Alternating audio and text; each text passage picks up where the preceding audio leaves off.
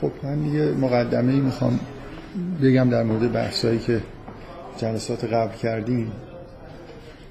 یادتون باشه تو همون جلسه اول گفتم که مقدار هدفم اینه که این واجه هایی که در موردشون بحث می‌کنیم به نوعی کنار این بحثا سعی کنیم نه خیلی با جزئیات زیاد ولی در مورد یه مدلی مدل انسانشناسی که این مفاهیم توش خوب بگنجه و معنی دار بشن صحبت بکنیم جلسه قبل از سوالایی که پرسیدید و حالا بحثایی که شد من احساس می‌کنم که بد نیست. همینجور به تدریج که داریم میریم جلو یه مقدار از این بحثا بکنیم الان چیزی که می‌خوام بگم اینه که تو جلسات قبل به طور مشخص در مورد این صحبت کردیم که کفر به عنوان یه مفهوم دینی توی قرآن یه حالت درونی انسان رو نشون میده که طبعا مثلا من جلسه قبل رو این تاکید کردم که شما نمی‌تونید کفر رو گناه محسوب بکنید. در حالی که شرک رو می‌تونید گناه محسوب بکنید. یعنی کفر در جنبه به اصطلاح توی بخش اعمال حساب نمیشه. من نمی‌تونم بگم که مثلا فرض کنید یه گناهی داریم به اسم کفر. هرچند وقتی که مقابل شرک محسوبش بکنم مثلا کفران نعمت می‌تونه گناه محسوب بشه. ولی اون چیزی که من روش تاکید دارم به عنوان کفر به عنوان اون حالتی که انسان حقیقت رو نمی‌بینه این حالتی نیست که این حالت رو من نمی‌تونم گناه محسوب بکنم. به یه نفر بگم که به این معنا مثلا همین الان تصمیم بگیره که کافر نباشه ولی شرک عملی تر یعنی یه جور اعتقاد داشتن و ملتزم بودن به یه سری عقاید و افکاریه که شرک آمیز هستن. حالا احتمالا از سنتی به ارث رسیدن. و من می‌تونم از آدما بخوام که به این افکار اعتنا نکنن. می‌تونم بخوام که اینا رو نپذیرن نفی بکنن و مطابقشون عمل نکنن. اینی که شرک دقیقا جزو شرک ورزیدن جزو چیزاییه که گناه محسوب میشه. کفرم به اون معنای حالا مثلا فرض کنید با واژه کفر ما یه اصطلاح کفر گفتن هم داریم. که حالا در زمان فارسی ما می‌دونیم که کفر گفتن یعنی چی؟ حالا شاید بگید که به این معنا واژه قرآنی نیست. ولی ابراز عقیده های سخن گفتن از عقاید کفرآمیز به نوعی خب ممکنه یه نفر بگه که این گناهه و می‌تونیم بگیم که این رو ترک بکنه یه نفر. من چیزی که دفعه قبل گفتم این بود که کفر به اون معنای حالت درونیش قابل امر و نهی نیست. وگرنه حالا ممکنه یه جاهای دیگه هم واژه رو به کار ببریم اونجا قابل امر و نهی بشه. نمونهش که قرآنی هم هست همون کفران نعمت. یه عملی من انجام میدم که این عمل کفرانی نعمتی محسوب میشه. می‌تونید منو امر بکنید نه بکنید که این کار بکن یا این کار نکن از بحثایی که دفعه, دفعه قبل کردیم کلا یه نکته مهم به نظر من اینه که یه خورده در مورد این می‌خوام من صحبت بکنم که چطور ما یه انگار درجه بندی های درون خودمون داریم. مثلا یه حالت های درونی داریم. بعد این از جمله این حالت های درونی مثلا یه میل هایی داریم به یه چیزایی. بعد یه مرحله بالاتری عقاید و افکاری داریم که اینا یه خورده خداگاه اون حالت های درونی و اون امیالمون تا حدود زیادی ممکنه به خودمون هم پوشیده باشه و کنترل زیادی هم روشون نداریم که اینا رو بخوایم بلا فاصله تغییرشون بدیم. ولی یه مرحله بالاتر مرحله اعتقادات و شناخت هایی که به دست میاریم اینا یه خورده بیشتر در دسترس ما هستن. معمولا خداگاهن. معمولا اینجوریه که اینا در به صورت زبانی قابل بیان هستن. یعنی هم می‌تونیم در واقع اینا رو در اثر یه گفتار به ما منتقل بشه و ما می‌تونیم به دیگران منتقل بکنیم. در حالی که حالتهای درونی احساسات و امیال رو نمیشه گفت که یه چیزی در ساحت زبانه و به راحتی قابل بیان کردن به صورت کلام. نهایتا یه لول دیگه ای داریم یه سطح دیگه ای از به اصطلاح لایه های درونی انسان داریم که عمل کردنه. این اعمالی که ما انجام میدیم هم تحت تاثیر امیال درونی و حالات درونی ماست هم تحت تاثیر افکار ماست.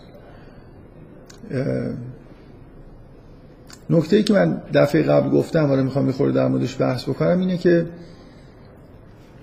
همینطوری به اصطلاح به صورت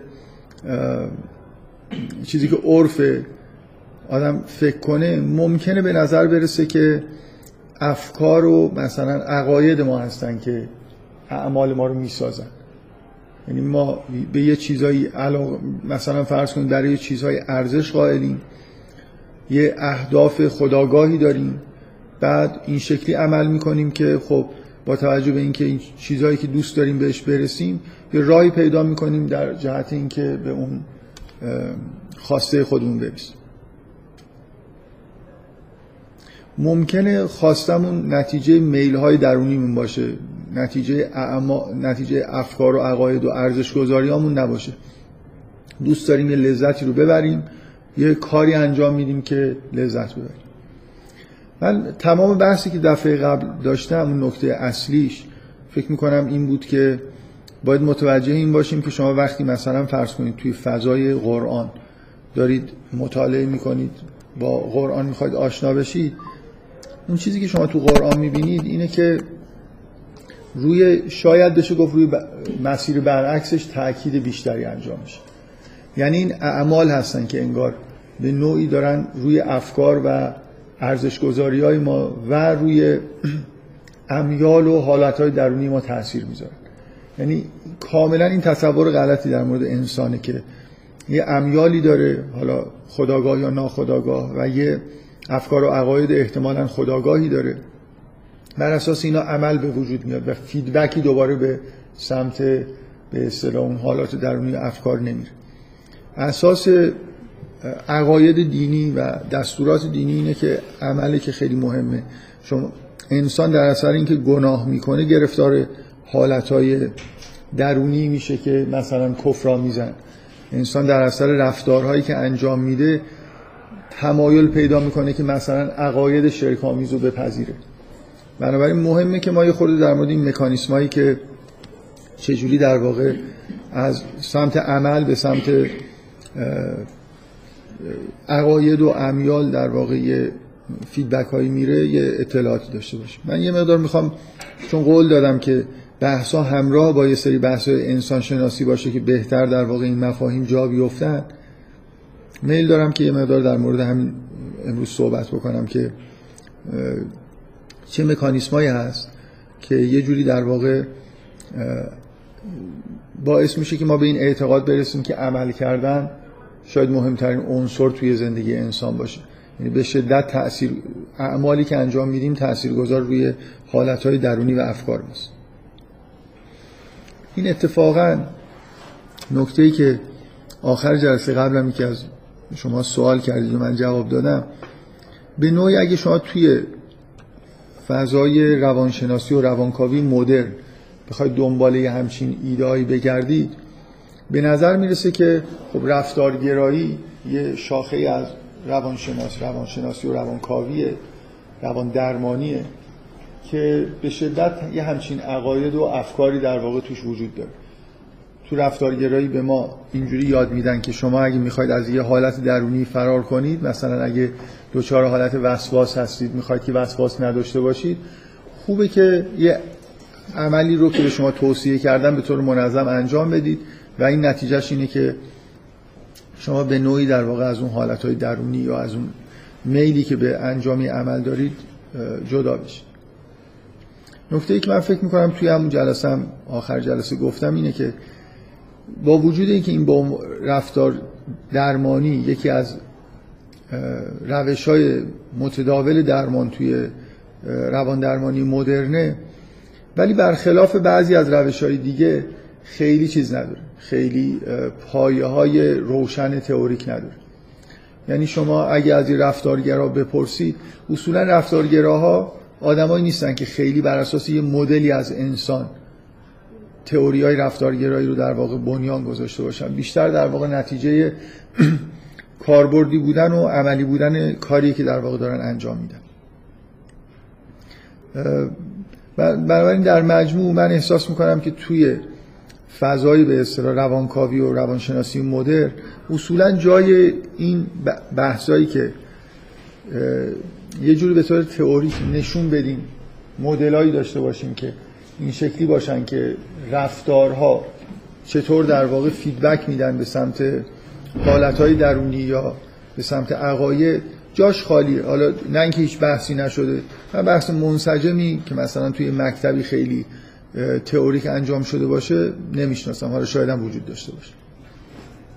به هر حال من می‌خوام نظرتون رو به این جلب بکنم که این موضوع مهمه و باید سعی بکنیم که اصولا وارد همچین بحثایی بشیم. مخصوصا برای درک مسائل دینی فکر می‌کنم که این اهمیت داره که شما نحوه تاثیر رفتار توی حالتهای درونی رو به نوعی در واقع یه مدلهایی داشته باشید که درک بکنید. بذارید من اصلا نمی‌خوام الان یه بحث همه جانبه در این مورد بکنم. یه چند تا مثال خیلی ساده می‌خوام بزنم که به خیلی روشن نشون بده که چجوری در واقع وقتی یه رفتاری رو انجام میدیم تأثیرایی روی در واقع درونمون می‌ذاره. یه ساده ترین مکانیسم شاید این باشه که احتمالا شما مثلا توی مکتب رفتارگرایی هم اگه کنجکاوی بکنید بخوان جوابی به شما بدن از همین مکانیسم صحبت می‌کنن. من اگه یه رفتاری رو انجام بدم که لذت بخش باشه برام در درون من یه میلی به وجود میاد به سمت تکرار کردن اون رفتار. یعنی واضح ترین مسیری که اعمال اثر می‌ذارن روی حالتهای درونی ما اگه امیال رو جز همون حالا تو ساحت اولیه حالات درونی و ناخداگاهی و اینا در نظر بگیریم لذت بردن یا عذاب کشیدن اینا نتیجه عمله و باستاب پیدا می‌کنه در درون من. و یه جوری نهادینه میشه میل منو نسبت به تکرار اون عمل زیاد یا کم می‌کنه. هر چقدر بیشتر لذت برده باشم به نوعی میلی بیشتری به تکرار اون عمل دارم. و هر چقدر که بیشتر رنج کشیده باشم از تکرارش بیشتر اجتناب می‌کنم. فکر می‌کنم اساس رفتارگرایی اینه که ما با استفاده از یه تمرینایی می‌تونیم یه میل هایی رو در درون خودمون به وجود بیاریم یا نابود بکنیم. اگه شنیده باشید رفتارگرایی که حالا مثلا یه از راز تئوریک به طور منظم نسبتش میدم به یه روانشناس معروف روسی به اسم پاولوف احتمالا همتون این مفهوم شرطی شدن رو که پاولوف روش کار می‌کرد شنیدید آزمایشی که انجام داده بود این بود که یه سگی رو بهش غذا می‌داد و همیشه موقع غذا دادن یه زنگی رو به صدا در می آورد بعد از یه مدتی سگ به این معنا شرطی شده بود که وقتی که صدای زنگ رو میشنید بدون اینکه غذایی وجود داشته باشه بزاقش ترشح می‌کرد. که این حالا مبنای مثلا یه تفکریه که ما می‌تونیم با تمرین دادن یه سری ویژگی های خورده دور از واقعیتی که توی تمرین داره در واقع جریان پیدا می‌کنه رو تحمیل بکنیم به کسی که اون تمرین رو داره انجام میده. یه چیز خیلی به هر حال بدیهی و واضح اینه که که همه رفتارگرا روش حساب می‌کنن. اینکه انسان دنبال لذت و از رنج داره دوری می‌کنه بنابراین اگر من بتونم عملی رو که می‌خوام یه کاری بکنم که فرد اون کار رو انجام نده همراه با رنج بکنم به طور طبیعی در درونش میلش و انجام اون عمل از بین میره و برعکس اگر یه کاری بکنم که لذت ببره بهش میل پیدا می‌کنم.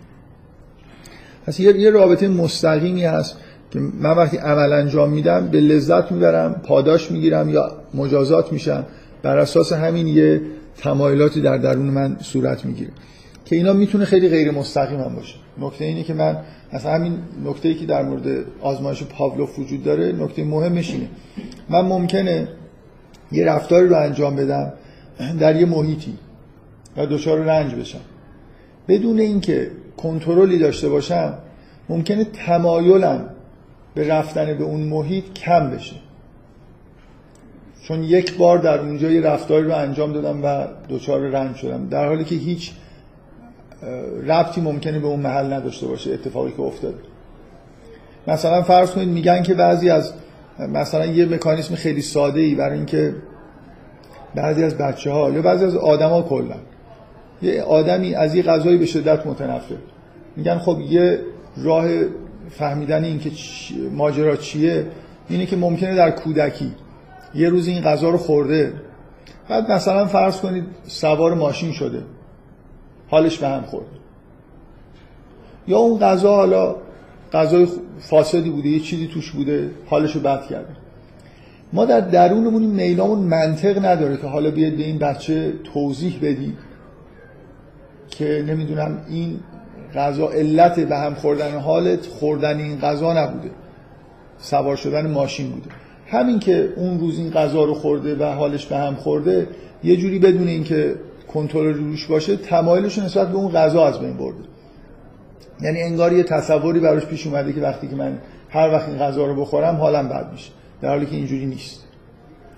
به حال یه نکته خیلی ساده در مورد اینکه رفتارهایی که ما انجام میدیم و نتایجی که از رفتارمون می‌گیریم به طور ناخودآگاه نه به طور خداگاه یه تأثیرهایی روی امیال درونی ما می‌ذاره.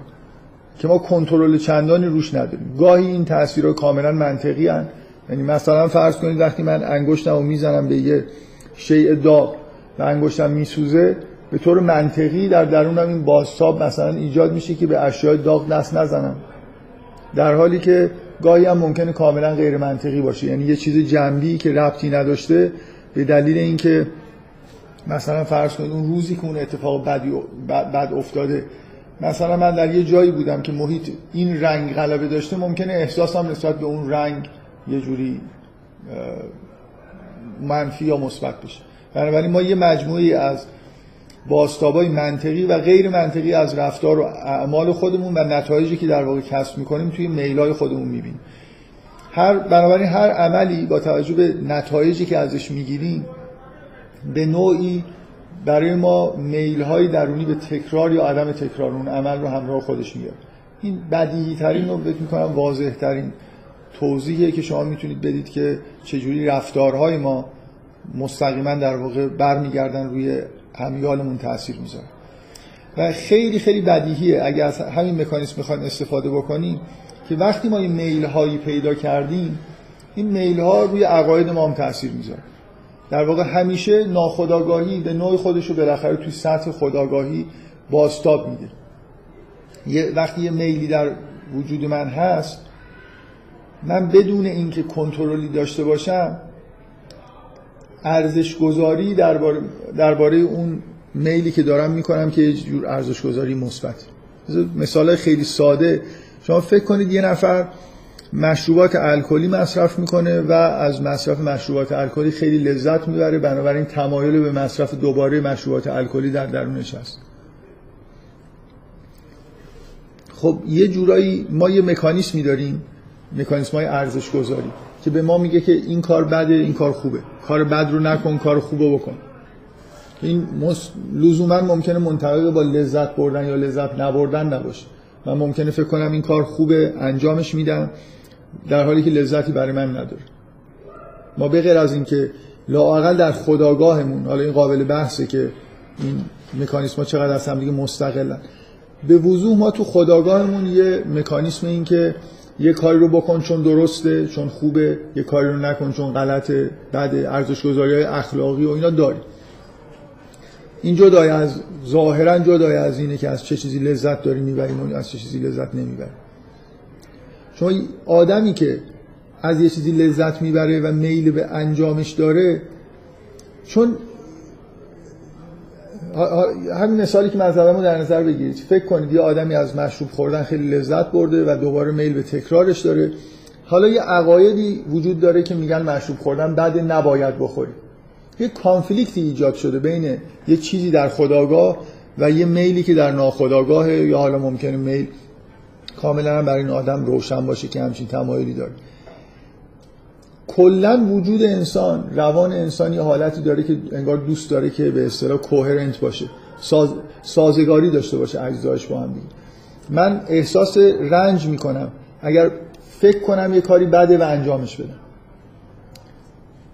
بنابراین فشاری روی یه آدمی که مثلا از مشروبات الکلی داره استفاده می‌کنه وجود داره روی خداگاهیش که اون گزاره ای که اون ارزش گذاری که میگه مصرف مشروبات الکلی بد است رو تبدیل بکنه به اینکه مصرف مصرف لااقل تبدیل بکنه به اینکه مصرف مشروبات الکلی بد نیست. اگه بتونه تبدیلش بکنه به اینکه خوب است که دیگه بهتر. هم خداگاهیش مانع نیست و همین که در واقع میلش به نوعی به اون سمت هست. این این نکته خیلی مهمیه.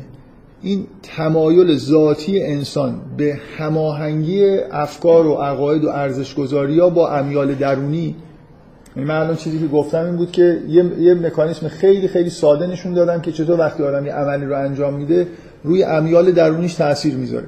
و چون ما این خاصیت رو داریم که دوست داریم میلامون با خداگاهی یه جوری تطبیق داشته باشه اینجوری راحت ترین بنابراین این میل ها که به وجود میان روی خداگاهی تاثیر می‌ذاره. مثلا اگه من از یه کاری لذت می‌برم تمایل دارم که افکاری رو بپذیرم که توی اون مجموع افکاری که پذیرفتم این کار خوب باشه. نه شده نباشه. برای اینکه اینجوری زندگی سازگارتر و لذت بخشتری می‌تونم داشته باشم. بنابراین هر کاری که من انجام میدم و به هر جایی که می‌رسم به نوعی در واقع در معرض این خطر هستم که بدونی که کنترل زیادی داشته باشم خداگاهیم تحت تاثیر این رفتارهایی که انجام دادم به طور غیر مستقیم قرار بگیره. غیر مستقیم یعنی که اول با عملی که انجام دادم روی بخش امیال و اینا تاثیر گذاشتم. حالا که اون حالتهای درونی و امیال من تاثیر پذیرفتن از رفتار من یه میلای جدیدی در من ایجاد شده. اینا به نوعی فشار میارن که خداگاهی من خودش رو تنظیم بکنه با این میلای جدید برای اینکه بتونم راحت تر زندگی بکنم. این خیلی بدیهیه دیگه. یعنی فکر نمی کنم کسی باشه که این رو در خودش به تو به وضوح نبینه که چطور اولا واضحه که رفتارهای لذت بخش میل به تکرار دارن تک میل به تکرار به وجود میارن و از طرف دیگه واضح هم هست که میل هایی که ما داریم یه جوری با خداگاهیمون اگه کانفلیکت داشته باشه در رنجیم بالاخره باید یکی شکلی رو حذف بکن. خب اینجا مثلا شما ببینید حالا به طور من این مثالی زدم که وارد کانتکست دینی شدیم. شما هر کسی که برخلاف شریعت رفتارهای لذت بخش انجام میده به وضوح این آدم تمایلش در واقع یه جوری پذیرفتن شریعت براش چیز میشه. یه حالت بسیار ناخوشایندی پیدا می‌کنه. این یه جور تاثیر ثانوی عمل کردن یا عمل نکردن به شریعت. یعنی اگه شریعت یه مجموعه منظورم رو بذارید خود روشنتر بیان بکنم. تاثیر اولیه شریعت اینه که ما معتقدیم که این رفتارهایی که در شریعت ما ازش نهی شدیم یا رفتارهایی که بهش امر شدیم به معنای واقعی کلمه به رشد انسان کمک می‌کنه. اینجور زندگی کردن زندگی مناسبه در انسان برای اینکه به رشد بکنه و به جایی برسه. این تاثیر اولیه شریعته. اگه کسی به شریعت عمل بکنه رشد می‌کنه. اگه کسی به شریعت عمل نکنه به اون خوبی نمی‌تونه رشد بکنه. اگه خلافش عمل بکنه مثلا یه مشکلاتی پیدا می‌کنه. این تاثیرات اولیه که من دارم ازش حرف می‌زنم لازمش اینه که شما پذیرفته باشید که شریعت یه چیزیه که خیلی خوبه. از طرف خدا اومده. پیامبران مثلا پیامبران الهی بودن. یا خودتون تحقیق بکنید در مورد شریعت به این نتیجه برسید که واقعا در عمل کردن به شریعت باعث رشد میشه. ولی یه تاثیرات ثانویه هست که اینا غیر از اینه. یعنی وابسته به این نیست که شریعت خوبه یا بده. فکر کنید شریعت یه چیز قراردادی فکر کنید مهم نیست که اصلا مشروب خوردن یا نخوردن ربطی به رشد کردن و نکردن انسان نداره. همین که در شرایع دینی. مثلا از فلان رفتار نهی شده کسی که این رفتار رو انجام میده یه مانعی در سر راهش ایجاد میشه برای اینکه شریعت رو بپذیره. بنابراین از فضای پذیرفتن عقاید دینی هم دور میشه. ببینید یا آدمی که رفتارهای خلاف شریعت اسلام داره فشاری روش هست که عقاید اسلامی رو نپذیره. مهم نیست که شما معتقد باشید که این عقاید عقاید درستی یا غلطیه. یه شریعتی وجود داره یه عقایدی وجود داره همراه با این عقاید. یه شریعتی وجود داره که بهشون به اون عقاید وابسته شدن. ممکنه این وابستگی هم وابستگی حقیقی نباشه. یعنی بشه اون عقاید داشت و این شریعت رو نپذیرفت. به هر حال عقاید اسلامی با مثلا فرض کنید شریعت اسلامی با هم دیگه وابسته شدن. و شما آدمی که به این خلاف این شریعت داره عمل می‌کنه ناخداگاه یا خداگاه نسبت به عقاید دینی هم ممکنه نظرش تغییر بکنه ولو اینکه و این مکانیزمی که من فکر کنم به وضوح دیده میشه. آدمایی که استایل زندگیشون طوری میشه که بر خلاف شریعت رفتارهای انجام میدن به تدریج عقاید دینی رو هم از دست میدن. برای خاطر اینکه اگر اون عقاید رو بپذیرن شریعت رو پذیرفتن و conflict ایجاد میشه بین اون چیزی که در واقع دارن عمل می‌کنن زندگی می‌کنن با اون چیزی که بهش اعتقاد دارن. و انسان یه جوری این conflict ها رو بالاخره ناخداگاه حلشون می‌کنه. یا عمل رو ترک می‌کنه یا شریعت رو می‌ذاره کنار. و دقیقا نکته اینه که چون خداگاهی ما اون نکته به نظر من مهمی که الان دارم در موردش صحبت می‌کنم اینه. ما خدا... توی خداگاهی ما یه منطقی جریان داره مثل اینکه یه سری عقاید وجود داره این عقاید یه نتایجی دارن اون نتایج برای خودشون به یه چیزهای دیگه می‌رسن. یه مجموعه انگار از استنتاجات توی اعتقادات من هست. ممکنه من این استنتاجا رو خیلی هم تو خداگاهی خودم چک نکرده باشم یا حتی نیاورده باشم. ولی مکانیسم های روانی من در واقع اینجوری کار می‌کنن. اگه نتیجه یه گزاره کانفلیکت داشته باشه با یه کاری که من دارم انجام میدم اون وقت به طور ناخداگاه من نه تنها اون گزاره پذیرفتنش برای من سخت میشه اون چیزایی که این گزاره رو نتیجه میدن یعنی اون پایه ها فاندیشن های فکری که این گزاره رو نتیجه میدن هم برام سخت میشه. این مثالی که زدم مثال خیلی واضحشه. کسی که خلاف شریعت عمل می‌کنه طبعا پذیرفتن این عقیده که شریعت خوب است. عمل کردن به شریعت خوب است. تضاد داره با کاری که داره انجام میده. نتیجهش اینه که عقایدی که این شریعت بر اساسشون بنا شدن براش کم کم غیر قابل پذیرش میشه.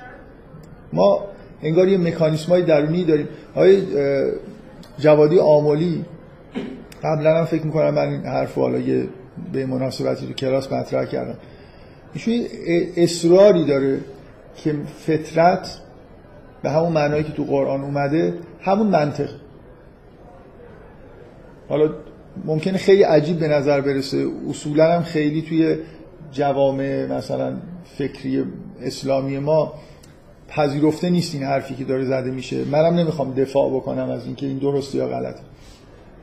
فقط می‌خوام بگم که بی ربطی نیست در اینکه فطرت ما انگار ما در درونمون منطق حکم فرماست.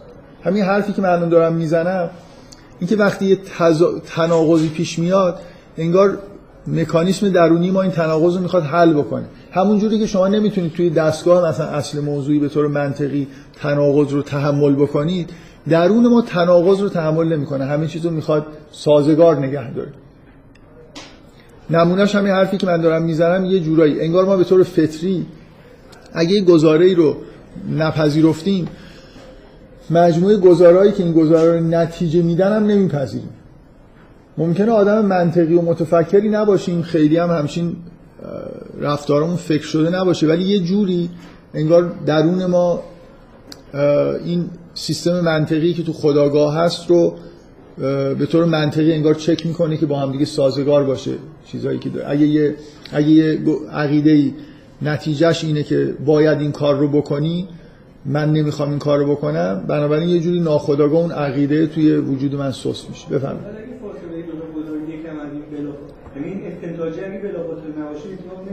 نمیفته یا یعنی, یعنی, یعنی شما می‌تونید مثلا بگید که میزان اثری که روی الان آدمایی که گوش میدن نمی‌بینن که من دارم لبخند می‌زنم و این هر حال اعلام کنم که نمی‌خوام خیلی حرف جدی بزنم.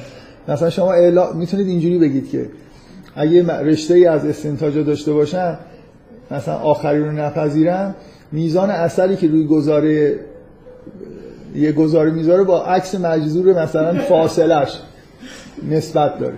نه اینکه اثر نمی‌ذاره این حرفی که شما دارید به اونایی که بلا واسطه هستن و نزدیکن به وضوح تاثیر بیشتری می‌ذاره. ممکن حالا گزاره خیلی عمیق باشه و من اون مکانیسم های درونیم اونقدرم کانفلیکت رو احساس نکنه اصلا بین یه چیزی یه گزاره با این کاری که داره می‌کنه. نمیشه نه نمی... نه تو خداگاه نه تو ناخداگاه. ممکنه فاصله که دور میشه تاثیر کم بشه. ولی ممکنه توی شرایطی به هر حال کم کم مثلا فرض کنید من این گزاره رو نپذیرفتم بعد برام جا افتاد که اون یکی هم نمیپذیرم. شما آدمایی که می‌بینید دینشون رو از دست میدن در اثر اینکه با استایل زندگیشون عوض شده همینطوریه دیگه. اولش یه حکم شریعت رو مثلا طرف اجرا نمی‌کنه میگه من این حکم رو قبول ندارم. بعد مثلا 6 ماه دیگه میبینیدش می‌بینید یه سری احکام دیگر هم انگار دیگه اجرا نمی‌کنه و قبول نداره. بعد از این مدتی شک می‌کنه که اصلا این مثلا شریعت آیا واقعا شریعت محمدی هست یا نیست. بعد از این مدت شک می‌کنه که پیغمبر اصلا پیغمبر خدا بوده یا نه. بعدم آخرش مثلا شک می‌کنه اصلا خدایی هست. معمولا شما تخریب یه مجموعه عقاید رو همینجوری می‌بینید. اگه نتیجه عمل باشه به تدریج همینجوری با همون قانون عکس مجذور فاصله پیش میره دیگه. خلاصه یه قدم که میره جلو فاصله اون قسمت تخریب شده با قبلیش کم میشه تاثیرش زیاد میشه و همینجوری می‌رسه به. برای من, من اولین مکانیسم خیلی خیلی بدیهی که الان توصیف کردم مکانیسمی که در اثر در واقع لذت و رنج به وجود میاد. من عمل می‌کنم لذت می‌برم رنج می‌برم نتیجهش اینه که رو امیال و ناخداگاه من تاثیر می‌ذاره اینا هم یه جوری روی خداگاهی من تاثیر می‌ذارن. ممکنه این تاثیرات خیلی عمیق باشه. باز یه, یه مکانیسمی که به نظر من توی ارزش گذار اخلاقی لاقل خیلی مهمه اینکه چه اعمالی ارزشمندن چه کارهایی خوبن چه کارهایی بدن چه جور آدمایی خوبن چه جور آدمایی بدن. ما یه مکانیسم درونی داریم. حالا می‌خواید اسمشو اگه با جنبه منفیش سر و کار داریم مثلا بگیم خودشیفتگی یا خودخواهی یا حالا اگر می‌خواید مثلا خیلی منفی بهش نگاه نکنید یه اسم دیگه براش بذاریم. به هر حال ما یه مکانیسم های درونی داریم که دوست داریم که خودمون رو توجیه بکنیم که مثلا آدم خوبی هستیم. کارهایی که انجام دادیم کارهای خوبی بوده.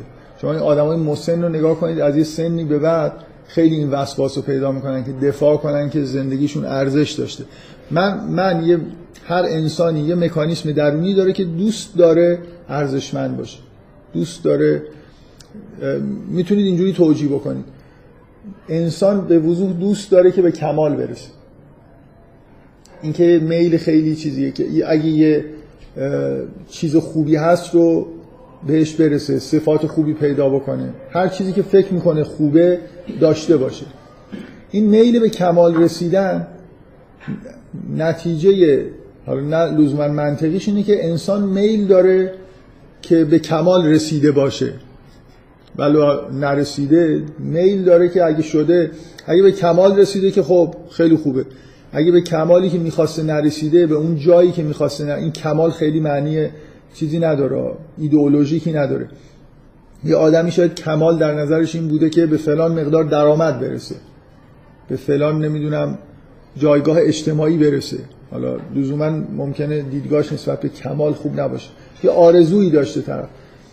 ما یه مکانیسمایی داریم که دوست داریم که به کمال برسیم و اگر نرسیدیم برای اینکه رنج ن... خب یه رنجیه دیگه. فکر کنید من یه هدفی داشتم بهش نرسیدم.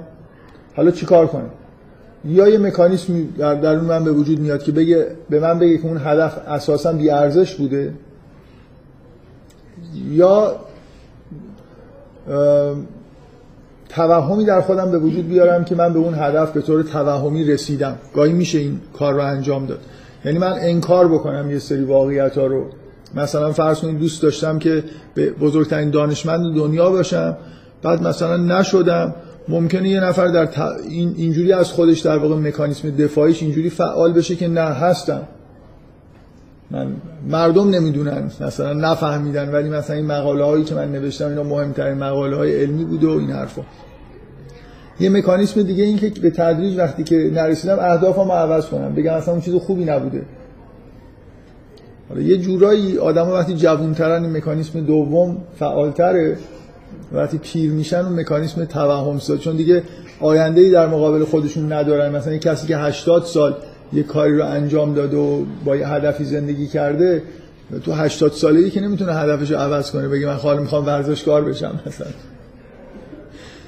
نتیجهش اینه که بهتره که به این نتیجه برسی که خیلی آدم مهمی بوده.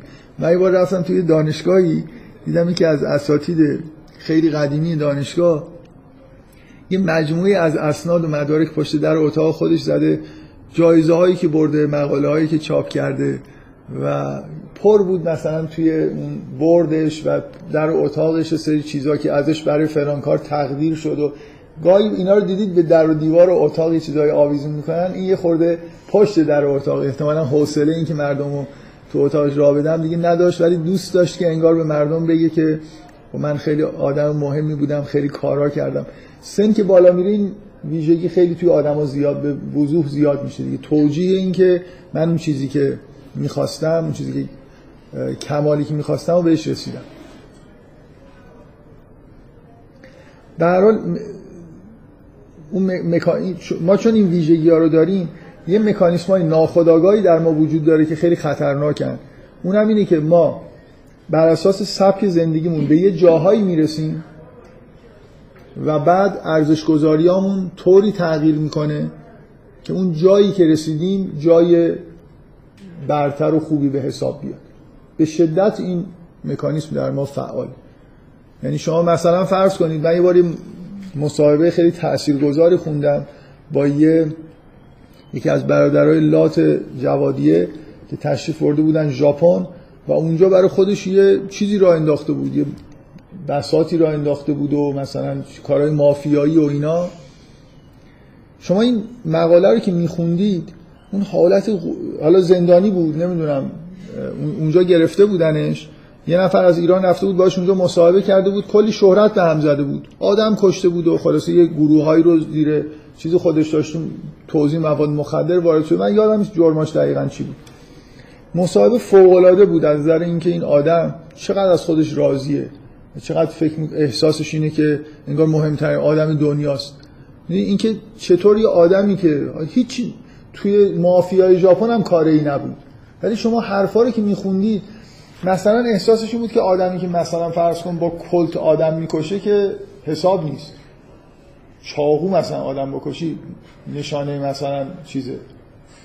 اینکه آدم با شهامتی هستی. مثلا میگم هر کاری که کرده بود هر چیزی که بود اون به نظرش میومد که ازش میپرسیدید فکر کنم اون لحظه احساسش این بود که مهمترین آدم دنیاست. یه جوری می‌گفت که چند بار اینو تکرار کرده بود که من میگم من هر جا برم شهر میگم هر شهری برم شهر سه, تو، سه سوت تو دستم حالا مثلا توکیو چجوری سه سوت تو دسته؟ ولی حسش اینه دیگه که مثلا رفته تو ژاپن رو گرفته تو دست خودش. به هر حال این آمیخته ای از توهم از هر دو تا مکانیزم.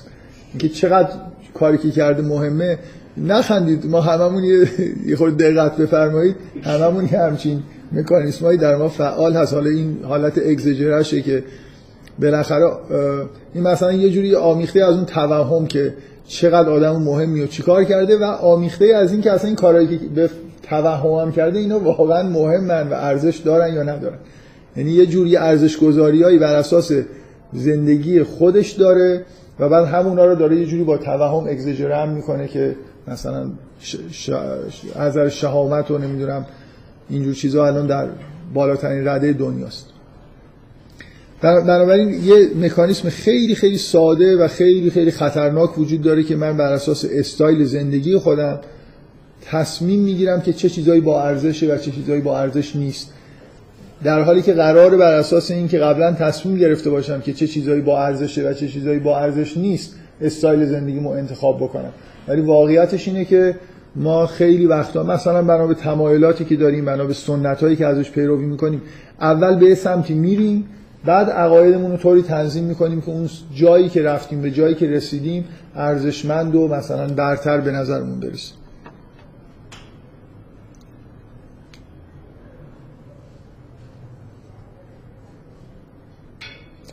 خب من دو تا مکانیسم گفتم. به عنوان حالا حداقل مقدمه این که یه جوری وارد این بحث بشیم که چه لایه هایی در درون انسان هست و چه مکانیسم هایی وجود داره که این لایه ها رو هم دیگه تاثیر می‌ذارن.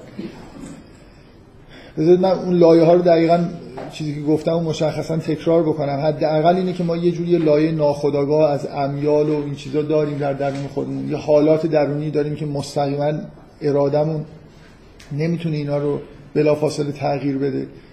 یه لایه از افکار و ارزشگذاری های خداگاه داریم و بعد یه لایه عمل کردن داریم که به وضوح هر دو تا لایه اول محتوای لایه های اول دوم روی عمل ما تاثیر می‌ذارن و حالا من به راحتی می‌تونم بگم که عملی که انجام میدم چجوری در واقع روی لایه هایی که در درونم هست تاثیر می‌ذاره. یه این چیزایی که گفتم به نظر خودم سطحیه. یعنی یه چیزای خیلی عمیق‌تری هست که حالا وارد خود بحث کفر شدیم شاید در موردش صحبت بکنم. تأثیری که مستقیما رفتاری که انجام میدم مستقیما رو حالتهای درونی که تجربه می‌کنم می‌ذاره. فکر می‌کنم از نظر بحث‌های دینی این تاثیر مستقیم رفتار روی حالتهای درونی که حالا واضح هم میشه بیانش کرد. حالا ممکنه خود مکانیسماش خورده پیچیده باشه ولی چیزه. اونا رو یه بحثایی در موردش بعدا می‌کنم. به اضافه اینکه هنوز تو این مدل ساده ای که دارم میگم اهمیت زبان به عنوان یه واسطه ای که توی خداگاهی وجود داره رو در موردش صحبت نکردم و اینکه آیا مثلا فرض کنید خود زبان روی حالتهای درونی و رفتار یا برعکس تاثیر رو هم دیگه می‌ذارن یا نه فکر می‌کنم اینم باز از نظر دینی نکته مهمیه که حالا بعدا در موردش صحبت می‌کنم. فقط بذارید من یه, یه نکته ای که از اون اول گفتم و چند بار صحبت کردم هی گفتم که این موضوع موضوع بحث فعلی من نیست. حداقل بحث رو باز بکنم بعدا بذاریم یه خورده بیشتر مدلمون که پیچیده تر شد یه خورده بیشتر در موردش صحبت بکنم. اینکه من, من توی دو تا جلسه قبل مرتب حرف اینو زدم که مثلا کفر به عنوان حالت درونی اینکه انسان حقیقت توحید رو نبینه در حالی که به طور طبیعی باید بتونه ببینه و حالتهای درونی انسان باید به همون پدیده فطرتی که وجود داره با توحید هماهنگ باشن. در حالی که آدمی که به کفر می‌رسه دیگه حالتهای درونیش با توحید هماهنگ نیست. هم مرتب حرف اینو زدم که این حالتهای درونی لایه های در واقع خداگاهش تبدیل میشه به شرک. یعنی بحث همون جلسه اولم این بود که وقتی شما حقیقت توحید رو نمی‌فهمید توی دنیا دارید زندگی می‌کنید عقایدی پیدا می‌کنید در مورد جهان که غیر توحیدی هستن بنابراین عناصری مثلا غیر خداوند رو در یه چیزایی که موثر نیستن موثر می‌دونید یا اصلا موجودات موهومی رو جانشین بعضی از مثلا عوامل الهی می‌کنید و به نوعی عقاید شرک آمیزی ممکنه برای انسان به وجود بیاد. این که حالا من اگه من کفر رو دارم میگم که عامل مثلا شرکه خلاصه خود این سوال اینه که خود این کفر از کجا میاد دیگه؟ من هی این بحث رو چند بار داشتم می‌گفتم گفتم فعلا به این کار ندارم. بالاخره منشأ این صفات بدی که در انسان به وجود میاد. کفر شرک هر چیزی که می‌خواید بگید. بالاخره منشأش چیه از کجا شروع میشه؟ آیا مثلا فرض کنید از اعمال شروع میشه؟ شما الان فکر کنید یه اختلالی توی روانی انسان ایجاد شده. این یه تماس تلفنی داره. اشکال نداره ضبط میشه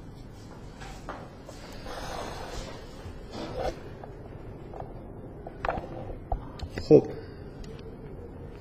اگه اختلالی توی روانی انسان مشاهده می‌کنید این اختلال مثلا فرض کنید از اون امیال شروع شده از عقاید شروع شده از خداگاهی شروع شده یا از رفتارها شروع شده. من باید یه قضاوتی داشته باشم که مجموعه صفات بدی که توی قرآن در مورد انسان به کار برده میشه کفر و شرک و اینا. بالاخره حالا اینا رو من توی رده بندی بگم این عامل اونه اون عامل اینه. خلاصه منشأ به وجود اومدن این صفات بد در انسان چیه این سوال معنی داره دیگه. برای من سه تا لایه دارم. تو هر لایه یه چیزای بد و خوبی وجود داره. منشأ چیه؟ به نظر می‌رسه که شما وقتی از نظر دینی دارید بحث می‌کنید اون چیزی که بیشتر از همه منشأ بدی حساب میشه اینی که انسان مثلا مرتکب گناه بشه باز این سوال سر جای خودش هست که آدمی که مرتکب گناه میشه آیا قبلش در درونش یه بدی به وجود نیومده؟ من حرفی که سوالی که دارم مطرح می‌کنم اینه که این سلسله رفتارها و عقاید و حالات بد در انسان از کجا منشأ می‌گیره؟ اولین خطا توی کدومی که از این ساحت هایی که در درون انسان هست به وجود میاد؟ فکر کنم من می‌خوام خیلی نمی‌خوام وارد بحثش بشم. بحثو دارم باز می‌کنم. فکر می‌کنم برای حلش باید بریم سراغ داستان خلقت دیگه داستان آدم و حوا. ببینیم از از چی شروع شد. همه چیز خوب بود. داستانی توی قرآن هست که انسان رو توش در واقع به نوعی داره توصیف می‌کنه. من بارها اینو گفتم که مهمترین داستان مثلا انسان شناسی قرآن داستانی که نتایج انسان شناسانه و فلسفی داره در مورد انسان. و اونجا ما یه توصیفی از این داریم که چه اتفاقی افتاد. منشأ این مثلا فرض کنید اول آدم کافر شد اول مثلا شرکی که اونجا وجود نداشت نه؟ یه چیزی که ما می‌دونیم اینه که مثلا عقاید شرک آمیزی در بهشت وجود نداشت. همه چیز در جنبه عقیده و اینا به نوعی خوب بود. اینکه چجوری این انحراف به وجود اومد؟ خب آدم دوچار معصیت شد. بعد که معصیت کرد یه حالتهایی بهش دست داد که از خدا دور شد و مثلا فرض کنید نهایتا به جایی رسید که کلا تب... حبوط کرد و حالا وارد زمین شد. اینجا پر از کفر و شرک و اینجور چیزاست. در حال یه جوری داستانی که شما می‌خونید به نظر می‌رسه که اون استارت اولیه با یه گناه زده شد یه معصیتی اتفاق افتاد.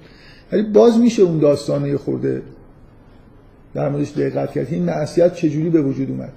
اگه انسان درون فطرتش مثلا توحیدی بود اصلا چه عاملی باعث شد که این دوچار معصیت بشه؟ توی مکانیسم های در واقع توی تفکرات دینی ما به این اعتقاد داریم که یه عامل بیرونی وجود داشت که استارت در واقع گناه رو زد. یعنی شاید مثلا یه نفر تصورش این باشه وقتی داستان قرآن می‌خونه این تصور پیش میاد که اگر ابلیسی وجود نداشت انسان به نظر میاد که زمینه معصیت رو نمیگم زمینه معصیت رو مرتکب نمی‌شد. ماجرا اینه که به آدم حکم شده بود که به اون درخت مثلا نزدیک نشه. انگیزه ای نداشت. ابلیس بود که انگیزه هایی به وجود آورد که این عمل معصیت آمیز در واقع انجام بشه. به نوعی شما می‌تونید بگید که بالاخره اون گناهی که صورت گرفته در اثر یه القای شیطانی توی افکار آدم به وجود اومد. هیچ چیزی که توش انگار هیچ دخالت مستقیمی هیچ چیز بدی وجود نداشت و هیچ دخالتی هم شیطان نمی‌تونست بکنه تو لایه امیال و حالات درونی بود. یعنی شما حستون اینه که اون چیزی که در درون آدم میگذشت همه چیز خوب بود. میل به بدی نداشت. میل به اینکه مثلا معصیت بکنه نداشت. ولی بالاخره چطور شد که به معصیت کشیده شد؟ اینکه یه موجود خارجی یه گزاره کذبی رو وارد ذهن انسان کرد. مثلا فرض کنید در مورد اینکه در واقع مستقیما بهش یه جوری گفت که اون درخت این خاصیت رو داره این کذب بود. آدم تو اون لحظه که داشت اون عمل رو انجام می‌داد با حساب اینکه داره کار خوبی می‌کنه و به نتیجه خوبی می‌رسه اون معصیت رو انجام داد ولی همه چیز خراب شد. اینکه شما داستانی که دقیق می‌خونید انگار منشأ بالاخره بدی هایی که در انسان به وجود میاد اون انگیزه ها و اون کذب هایی که در واقع توی خداگاهی انسان وجود داره که بر اساسش عمل اشتباه رو انجام میده. وگرنه اگر حرفی که من دارم می‌زنم اینه که اگه شما ساحت امیال و نمی‌دونم انگیزه ها و اون حالت های درونی یه موج انسانی کاملا پاک باشه. افکار و عقاید و ارزش گذاریاش هم کاملا درست باشه این امکان نداره مرتکب معصیت بشه. اختلال اینجوری به وجود اومد که دا اون داستان اینو داره میگه. اختلال اینجوری به وجود اومد که یه موجود خارجی یه گزاره نادرستی رو انگار تو ذهن انسان در مورد اون درخت کاشت. و انسان بر اساس اون اشتباهی که نباید می‌کرد مرتکب شد. و نکته اساسی اینجا در واقع که هست اگه بخواید کل اون گزاره ها چی میگن صفات منفی گزاره واجه های منفی که تو قرآن در حول هوش انسان وجود داره رو بگید که کدومش مبدع انگار بقیه چیزاست. یکیش کذبه فکر می‌کنم که در واقع یه جوری باعث میشه که همه چیز کلید بخوره. و یکم جهل دیگه این دوتا که هر دوشون از نوع در واقع اون علمی هستن که انسان نسبت به عالم خارج و خودش داره. نسبت به مثلا قضاوتی که نسبت به نتایج اعمال خودش می‌کنه. اینکه دنیا چطوره و عمل من چه تأثیری در واقع می‌ذاره. تو این لایه است که انگار دخالت می‌تونه صورت بگیره و این باعث بشه که انسان اعمال نادرست انجام بده. بعد دیگه اون مکانیسم هایی که وقتی عمل نادرست انجام گرفت به تمام لایه های درونی انسان حتی حالات انسان در واقع وارد میشه. وقتی عمل اشتباه رو انجام دادید همه اون مکانیسم ها راه میفته و درون انسان می‌تونه تخریب بشه. و شاید یه خود ظریفتر از واژه جه توی قرآن واژه نسیان در, در واقع من می‌تونم اینجوری بگم. یک کذبی در شیطان به انسان گفت وارد ذهن انسان کرد. فکر کنید شیطانی موجودیه که قدرت اینو داره که یه گزاره رو بیاد تو ذهن آدم بکاره. حداقل اون آدم اولیه چون دروغ نشنیده بود به نظر میاد که یه همچین قدرتی ابلیس داشت. یعنی برای خاطر اینکه هر چی می‌گفت اون باورش می‌شد. شک نداشت تو اینکه یه چیز مثلا اصلا کذب با کذب تال روبرو نشده بود که بخواد درک بکنه که این می‌تونه نادرست باشه. نسیان به این معنا اهمیت داره که خداوندم به انسان حکم کرده بود که به اون درخت نزدیک نشو. شیطان ترغیبش کرد که نزدیک بشو. به جای اینکه من واژه جهل رو به کار ببرم بهتره که واژه نسیان رو به کار ببرم. تو قرآن هم همینجوری میگه. میگه که آدم فراموش کرد. ویژگی که انسان داره اینجا یه چیزی خود ظریفتر از جهله برای خاطر اینکه انسان می‌دونست اگر ازش میپرسیدید می‌دونست که حکم خداوند اینه که به اون نزدیک نشو. ولی تو اون لحظه ای که انگار داره اون کار می‌کنه اون حکم فراموشه شد و مرتکب گناه میشه. اینجا این بحث که آیا واژه انسان از نسیان میاد یا از اونس میاد ممکنه اگه همه بدی ها رو یه جوری به نسیان بتونیم در واقع احاله بدیم ممکنه این یه جورایی این تمایل رو به وجود بیاره که بگیم که انسان از اونس نمیاد از نسیان میاد. من هیچ قضاوتی تو این بحث نمی‌خوام بکنم. بالاخره یه بحثی در مورد واژه انسان هست که ریشش کدومی که از این دوتا کلم است. من یاد این چیز میفتم اینکه این حرفی که من دارم می‌زنم خیلی حرف ساده و معنیداریه تو این فیلم مهم امسال جدایی نادر از سیمین دختره از باباش می‌پرسه که تو نمی‌دونستی که این خانم بارداره میگه من می‌دونستم ولی تو اون لحظه نمی‌دونستم. ما انسان یه خاصیتی داره که واقعا شما نمی‌تونید بگید یا یا می‌دونه یا نمی‌دونه. یا علم داره. ویژگی آدم اینه که یه چیزایی که می‌دونه رو تو این لحظه نمی‌دونه. ما مثل اینکه یه چیز داریم یه دیتابیسی داریم همه چیز در همه لحظه در دسترس ما نیست. ممکنه من یه گزاره رو دقیقا می‌دونم ولی این توی این فضا که قرار گرفتم دارم این کاری انجام میدم اونو فراموش کردم. بنابراین این این ویژگی ذاتی انسان مخصوصا اگه بگم که این ذاتیه و اصلا کلمه انسان هم از همینجا اومده. این ویژگی ذاتی انسان اون دریچه که در واقع می‌تونه انسان ازش آسیب ببینه. که ما خاصیت علممون اینه که همیشه همه دانشمون روبرومون نیست. یه قسمتهایش در تاریکی انگار قرار می‌گیره. ما بر اساسش ممکنه اشتباه بکنیم و به اضافه اینکه دو, دو تا نکته است انسان می‌تونه فراموشکار باشه یه چیزایی رو فراموش بکنه و دوم اینکه موجودی خارج از انسان وجود داره که می‌تونه تو خداگاهی انسان مستقیما یه دخالتهایی بکنه و یه گزارهایی کذبی رو در واقع به وجود بیاره. اگه این دوتا ویژگی نبود هر کدوم این دوتا ویژگی نبود اون استارت در واقع اشتباه کردن انسان و به وجود اومدن ویژگی های منفی و واژگان منفی که اطراف انسان وجود داره شاید استارتش خورده نمیشه. این چند تا بحث تئوری در مورد این که حالا حرفایی که زدم و یه خورده کم کم جنبه مثلا مدل رو یه خورده دقیق تر بخوایم بهش بدیم. من برم سراغ بحث ادامه بحث جلسه قبل که به مسئله قربانی اشاره کردم. در, واقع نکته که دفعه قبل گفتم به اون وچی از شرک بود نه فقط قربانی. اینکه شرک صلب ترین قسمتش اینه که وارد آداب و رسوم نه فقط یه مجموعه عقاید وارد آداب و رسوم و سنن اجتماعی میشه که آدما دارن توی جامعه زندگی می‌کنن بهش عمل می‌کنن. که اوجش مثلا فرض کنید یه چیزایی یه آداب و سننیه مثل قربانی کردن یا انواع و اقسام جشنایی که آدم آدم به کار می‌برن یا نمیم تابوهایی که دارن. حالا هر چیزی که در طول تاریخ به شکل فراوانی توی همه قوم ها وجود داشته. من دفعه قبلی خورده در مورد این صحبت کردم. حالا طبق عرفی که توی این جلسات به وجود اومده یه مقدار در مورد زمان حاضرم صحبت کردم. حالا می‌خوام یه چیزی بگم که یه خورده فکر می‌کنم عمیق‌تره و این حرفایی که زدم یه جوری نزدیک به این حرفی که الان می‌خوام بزنم. اونم یه وجه دیگه ای از انگیزه های در واقع شرکه که به نظر من خیلی مهمه که بهش یه اشاره بکنم.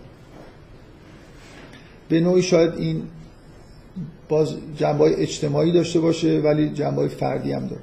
بذارید من حالا که داستان آدم رو یادآوری کردم ازش این استفاده رو بکنم که فاجعه ای که به نظر می‌رسه برای آدم اتفاق افتاد وقتی معصیت کرد این بود که اونطوری که حالا مثلا به شاید به, به طور سوء تفاهم برانگیزی توی عقاید یهودیا و مسیحیا هست که میگن که اون درخت درخت علم بود که ما یه همچین چیزی رو به نظر نمی‌رسه که حالا لاغر اگه علم به معنای دانش به معنای مثبتی باشه قبول داشته باشیم. ولی من تو اون بحثایی که در مورد داستان خلقت کردم از این حرف زدم که آدم قبل از اینکه معصیت بکنه به نوعی جدایی خودش انگار از خداوند و جدایی خودش رو از جهان احساس نمی‌کنه. یعنی فردیت یا انانیت به اون معنایی که ما داریم اینکه من یه موجودی هستم که خودم رو مثلا فرض کنید توی شما یه من مثالی که اون تو اون جلسات زدم این بود. یه آدمی رو تصور بکنید که غرق تو تماشای مثلا توی سالن تاریکی نشسته و غرق تو تماشای یه فیلم هیجان انگیزیه که به هیچ وجه مثلا یه لحظه هم قطع نمیشه که این آدم یه تمرکزی بتونه پیدا بکنه. به شدت داره لذت می‌بره از تماشای همچین فیلم یه لحظه اگه این آپارات رو خاموش بکنید یه دفعه این آدم به خودش میاد. متوجه میشه که این چیزهایی که داشته می‌دیده مثلا این یه پرده است اونجا یه آپارات منم یه منی هستم که اینجا نشستم. اگه موجودی از اول تولدش در توی همچین حالتی باشه یعنی غرق در یه لذت بردن از جهان باشه اصلا این فرصت این که یه لحظه بیسته و خودش رو جدای از دنیا و این چیزای اطراف خودش ببینه این انگار فرصت رو پیدا نمی‌کنه. به نظر میاد حالت آدم توی بهشت اینجوریه که اصلا چنان غرق مثلا در لذته که چیزی تحت عنوان که حالا این یه منی اینجا وجود داره و نمی‌دونم خدایی هست و اینا خیلی توی اون ساحت خداگاه دیده نمیشه. این جدایی من از دیگران انگار یه چیزی یه پدیده که خیلی هنوز این من شکل نگرفته. معصیت اون لحظه که انگار یه دفعه اون لذت به طور موقت هم شده قطع میشه. و یه جور آگاهی به وجود میاد. دقیقا شما می‌تونید بگید که اون آپارات هم که خاموش میشه یه آگاهی به وجود اومده دیگه. تا حالا این آدم غرق توی مثلا تماشای فیلم بوده اصلا نمی‌دونسته خودش کیه نمی‌دونسته این فیلم مثلا توجه به پیرامونش نداشته. اگه به این معنا بگیم که اون درخت نمی‌دونم درخت علم بوده خب این معنی داره. یه جوری انانیت به معنای اینکه من یه موجود برای خودم مستقلی هستم و با دنیای اطرافم تعاملی دارم انجام میدم و اینا غیر منن من غیر اونا هستم. یه چیزیه که انگار در لحظه توقف اون لذت به وجود اومده. من اینکه عبا دارم که بگم که یعنی میگم خوب نیست که بگیم این علمه برای اینکه همه بحث اینی که اصلا این تصور درسته یا نه. عرفا فکر کنم چیزن دیگه اینکه اینکه منی وجود داره و غیر دنیاست و خود این جداییه یه جوری انگار همون بیشتر می‌خوره به اینکه جهل حساب بشه. بیشتر به نظر می‌رسه که این جدایی جدایی که انسان تصور می‌کنه نتیجه توهمه نه نتیجه علم. یعنی شاید بهتر باشه بگیم که اون درخت درخت این توهم بود. فکر کنم آدمایی شاید اسمشو گذاشتن درخت علم که فکر می‌کنن که به یه چیزی رسیدن به یه حقایقی رو کشف کردن بعد از اینکه از اون درخت چیزی خوردن. به حقیقت نزدیکتره اگر ما مثلا فرض کنید جدایی رو در نظر نگیریم. این همون چیزی که عرفا بهش میگن ورود به کسرت و حالا انسان هنرش اینه که وارد در کسرت شده باشه بتونه دوباره به اون وحدت برسه. من داستان رو تکرار کردم برای خاطر اینکه این نکته رو در واقع دوباره یادآوری بکنم. که این نکته اساسی در مورد معصیت و آثار معصیت این چیزیه که به اصطلاح توی حالا متون عرفانی بهش میگن انانیت. این هویت پیدا کردن و میل به هویت داشتن. کم کم به طور بیمارگونه ای انسان وقتی منحرف میشه با این هویت از این هویت خودش به طور بیمارگونه ای انگار داره تغذیه می‌کنه. از اینکه من من هستم یه چیزی غیر غیر دیگران هستم. تشخص به جای اینکه براش عذاب آور بشه فرق داشتن با دیگران براش دلچسبه. انگار آدمی که سر و ته شده و به جای اینکه بالا بره داره پایین میاد هر چی که خواستر خودشو ببینه انگار بیشتر لذت می‌بره. این انانیت یه حالت بیمارگونه ایه که آدما دوچارش میشن. من می‌خوام رابطه بین شرک با این هویت یابی بیمارگونه رو یه خورده در موردش صحبت بکنم. فکر می‌کنم یکی از انگیزه های شرک من اگه بخوام شرک رو یه جوری نسبت بدم مثلا به همون گناه اولیه فکر می‌کنم راه میانبر اینه. بگم که گناه از گناه انسان رو وارد این وادی می‌کنه که انسان انا دچار انانیت میشه در واقع خودش رو از دیگران جدا می‌بینه یه موجودی میشه کم کم از این انانیت خودش لذت می‌بره. و عقاید شرکامیز به شدت در جهت این لذت در واقع کار می‌کنه. آدمی که شما ببینید دقیقا وقتی که یه نفر حس خوبی نسبت به جدایی خودش از دیگران داره به جای اینکه حس خوبی داشته باشه از اینکه با جهان وحدت داشته باشه. وقتی این میل رو سر و بکنید از جدایی خودش از تشخص خودش داره لذت می‌بره شرک این لذت رو می‌تونه اینجوری شما توحید به شدت عذاب آوره. اینکه من موجودی رو بپرستم که همه دارن میپرستن. یا یه نفر بیاد آدمای دنیا رو دعوت بکنه مثلا فکر کنید الان یهودی ها فکر می‌کنن از همه بهترن. آمریکایی ها فکر می‌کنن از همه بهترن. همینجور هر قومی ایرانی ها فکر می‌کنن به دلایلی از همه بهترن. حالا یه دعوتی بشه که بیایید هممون یه چیز رو بپرستیم. اینا همشون الان یهودی ها چرا از همه بهترن؟ خداشون از همه بهتره خدای نظر خاصی بهشون داره. مسلمان هم همینطور ایرانی هم همینطور آمریکایی هم همینجور.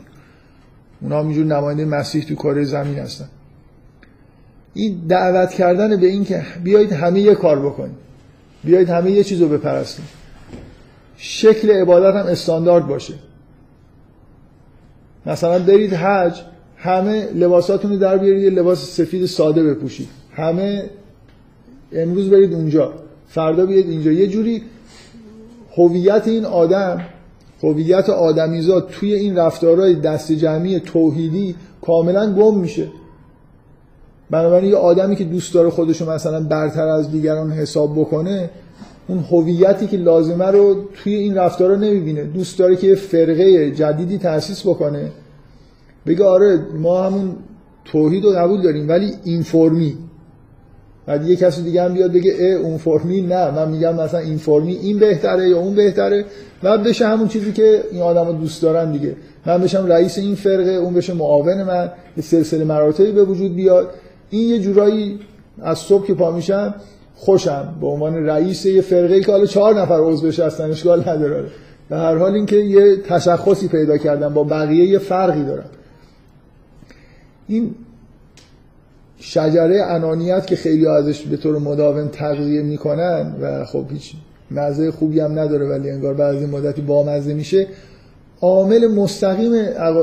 تثبیت عقاید شرک یعنی توحید ضد انانیته در اینکه یه خداست. نه فقط همه آدما باید بپرستنش. همه دنیا دارن. شما نه فقط در مقابل خدا که نیستید با بقیه آدما هیچ فرقی ندارید. با موجودات دیگه ای که تو این عالم هم هستن فرقی ندارید.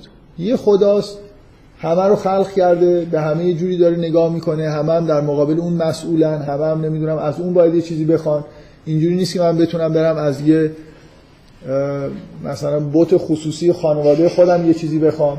هیچ چیز خصوصی وجود خصوصی سازی وجود نداره. همه چیز همینطوری برمیگرده به سمت مثلا یه منشأ واحد. این با حس اینکه من یه جوری با دیگران فرق دارم و من یه تافته جدا بافته هستم و اینا به شدت تضاد داره. شرک این شجره رو به خوبی آبیاری می‌کنه. یعنی الان یه روستایی مثلا مشرکن دو تا بت مخصوص خودشون دارن که با روستاهای دیگه فرق می‌کنه. و همه تشخصشون هم به اینه که آره ما مثلا این بت ها رو عبادت می‌کنیم اینا از بت های شما قوی ترن مثلا داستانی هم درست بکنم که آره یه روزی اون بوته نمی‌دونم یه نفر اونجا یه چیزی گفت این بوت ما مثلا یه فوتی کرد بوت اون افتاد. همینجور برای خودم توهماتی درست بکنم که این چیزایی که تو این روستا داره میگذره بهتر از فرق داره و یه جورایی بهتر از چیزی که جای دیگه هست.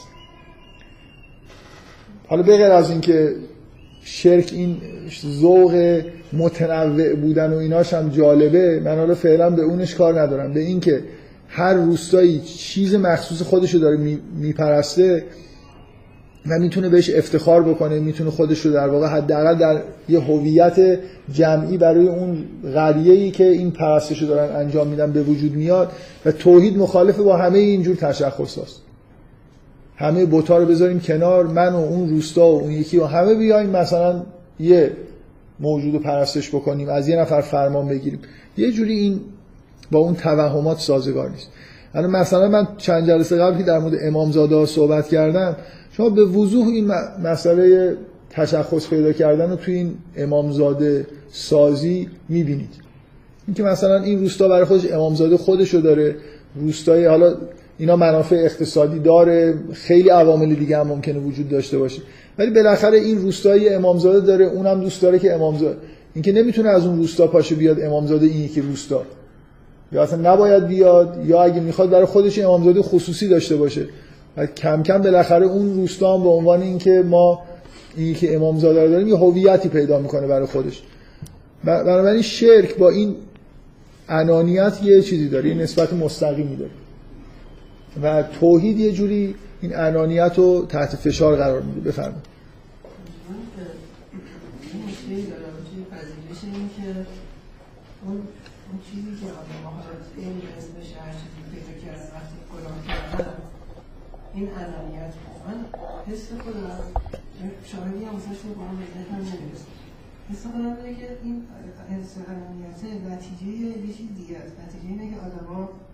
اون بعد از لهم و سماوات چی؟ نفهم. که خدا میگه زشتی هاشون براشون آشکار شد.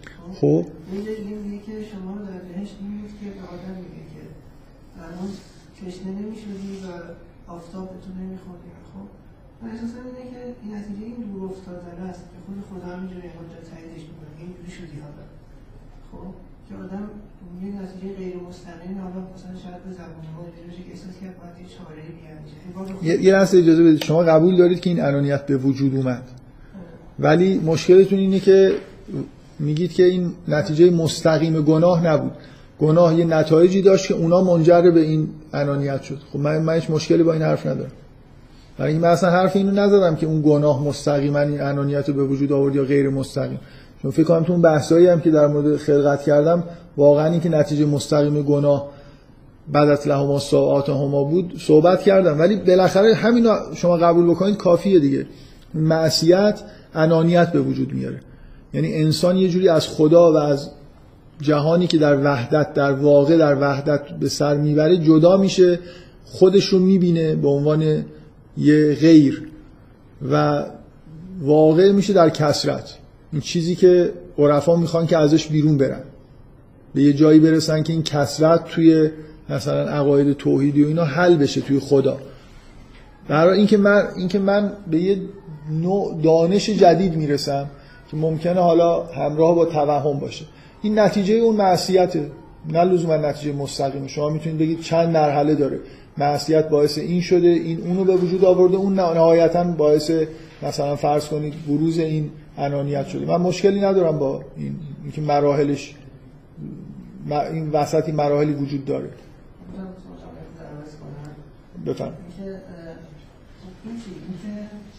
واقعا اتفاق افتاده این واقعا از اون علم خب واقعا شد که آدم ها خیلیهاشون رو دیدن و واقعا رفتن یه خواست خدا بود مثلا که آدم افتادن توی این دنیا توی یه آدم یه جور دیگه است یه جور جدایی واقعا وجود داره خب.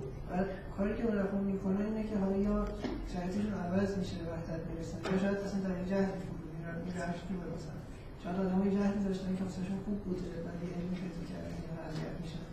یا شاید دنیا داره عوض یعنی شاید در اثر اینکه پاک میشن دوباره خدا راهشون میگرده میگم که نمیشه لزوما نتیجه که الان به توهم این که من باز فکر می‌کنم اونجا چون این بحثا رو کردم زیاد واردش نشیم دیگه.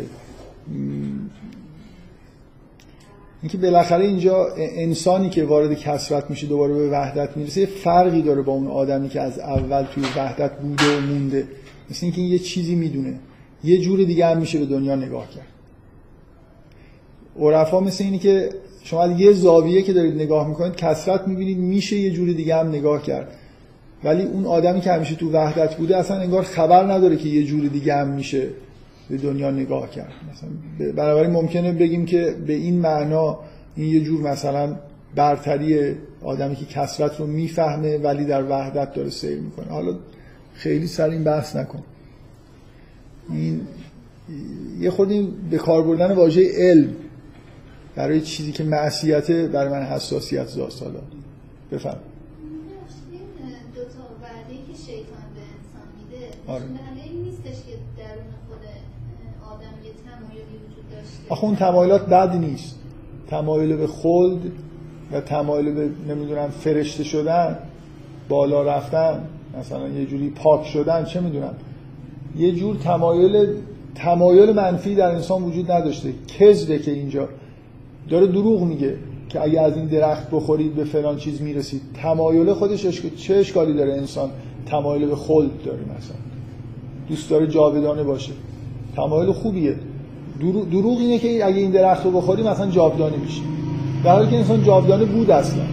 باز دوباره یه جوری اینجا جهل انسان نسبت به واقعیته که این کذب یا همون نسیانه که این کذب در واقع باعث میشه که عمل بکنه و اثر بکنه. این ذهن انسانی خاصیتی داره. حالا اینکه واقعا مهمه. اینی که دقیقا ما آگاهیامون توی سطوح مختلفه. بعضیا به اصطلاح روانکاوی انرژی دارن بعضیا انرژی ندارن. نسیان یعنی همین. من یه آگاهی دارم که توی لحظه ای انگار اونقدر انرژی نداره که جلوی توی ذهن من برجسته باشه من ببینمش. می‌تونه انرژی خودش رو از دست داده. اون گزاره که همون الان ابلیس داره میگه چون تازه است و من تازه دارم میشنوم به شدت انگار چیز داره. انرژی داره و جلو چشم من. و نسیان باعث میشه مثلا ممکنه من در درون خودم در همه انسان ها در ناخودآگاه خودشون علم به این که جاودانه هستن رو دارن.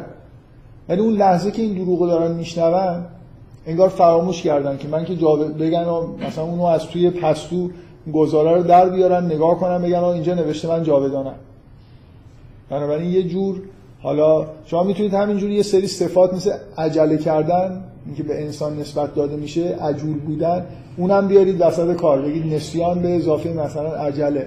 چون اگه عجله نداشته باشید می‌تونید برید بگردید به شیطان بگید یه صبر کن من برم بررسی کنم. یه ساعت بعد برگردید بگید نه من یه اینجا چیز پیدا کردم نوشته که تو خالدی بنابراین من این کار نمی‌کنم. به هر حال چیز دیگه آدم ذهن ما یه جوریه که این خاصیت داره که فراموش می‌کنه. یه چیزایی توش پررنگ و کمرنگ میشه. این می‌تونه در واقع نتیجهش این باشه که شما اگه به نوعی اعتقاد داشته باشید که همه حقایق در درون ما مندرج شده در فطرت ما بنابراین اگر ما دچار نسیان نمی شدیم یا عجله نمی کردیم هیچ وقت کذب نمی اومد منشأ اثر بشه. اگه همه دانش ما همیشه با تو سطح مثلا با انرژی بالا حاضر بود اون کذب به محض اینکه وارد می‌شد ما مثل عنصر خارجی دفعش می‌کردیم. ولی واقعا ذهن انسان اینجوری کار نمی‌کنه. ما همیشه به طور متمرکز انگار روی یه سری آگاهی ها متمرکز هستیم. اینا تو خداگاهی ماست و خیلی هم عجله داریم. یعنی همینجور که بشنویم الان اینجا مثلا آش دارن میدن و اینا همه می‌دونن میرن. اینکه این درخته یه لحظه می‌شد یه شبانه روز آدم بگه که یه لحظه اجازه بده من خود فکر کنم بعدم بخورم. بالاخره ما توی حالتهایی به دلیل نسیان و عجله و یه سری صفات هرس و یه سری صفات منفی یه مجموعه از صفات هست که تو قرآن به نظر می‌رسه ذاتا به انسان نسبت داده میشه. مثل حریص بودن عجول بودن نسیان داشتن. اینا اون نقطه ضعفاییه که همشون تو اون داستان دست به دست هم میدن و باعث میشن که انسان یه گناهی رو مرتکب بشه. خب من روی می‌خواستم تاکید بکنم که آدم از این شجره در از شرک می‌تونه برای زنده نگه داشتن و تغذیه کردن اون صفت در واقع انانیت و اینا استفاده بکنه. جوامع می‌تونن با استفاده از شرک هویت پیدا بکنن.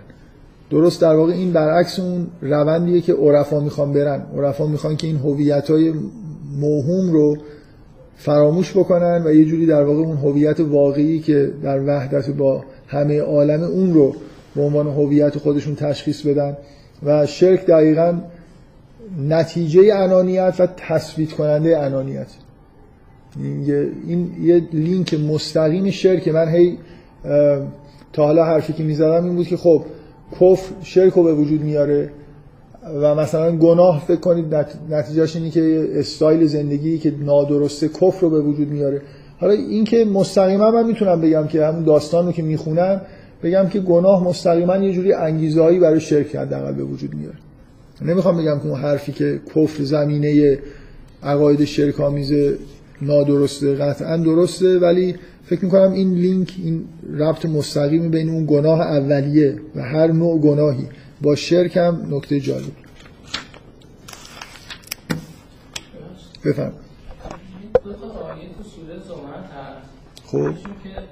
جفتشون اول اولش هم اینجوریشون میشه که فرزاد مثل انسان از زورون دعا ربه منیبن الهک فرزا خبر و نعمت هم میکن نسیه ما کنه یا تو الهک من که حالا این نسیه ما کنه داره این قبل نمی‌دونم تو یکیش هست یا نه ولی ادامهش یکیشون میگه و جعل لله اندادن لیوزدن سبیل خود تمکل به کفر که قلیلن انکه من اصحاب النار یکیش هم میگه قول قال انما اوتیتو علائم که هر جفتش همین چیزا رو داره میگه. یعنی میگه که یکیش انانیتش رو داره روش تاکید می‌کنه که میگه که از علم خودم به دست آورده بودم این نعمت رو. یکیش هم همون چیزو همون شرکو که برای خدا شریکانی قرار میدی که نسبت به راه خدا دور بشه و بعد آخرش میگه که از اون کفر استفاده کمی بکن که از اصحاب ناری. بعد به نظر میاد که اون کفری هم که اینجاست کفر نعمته.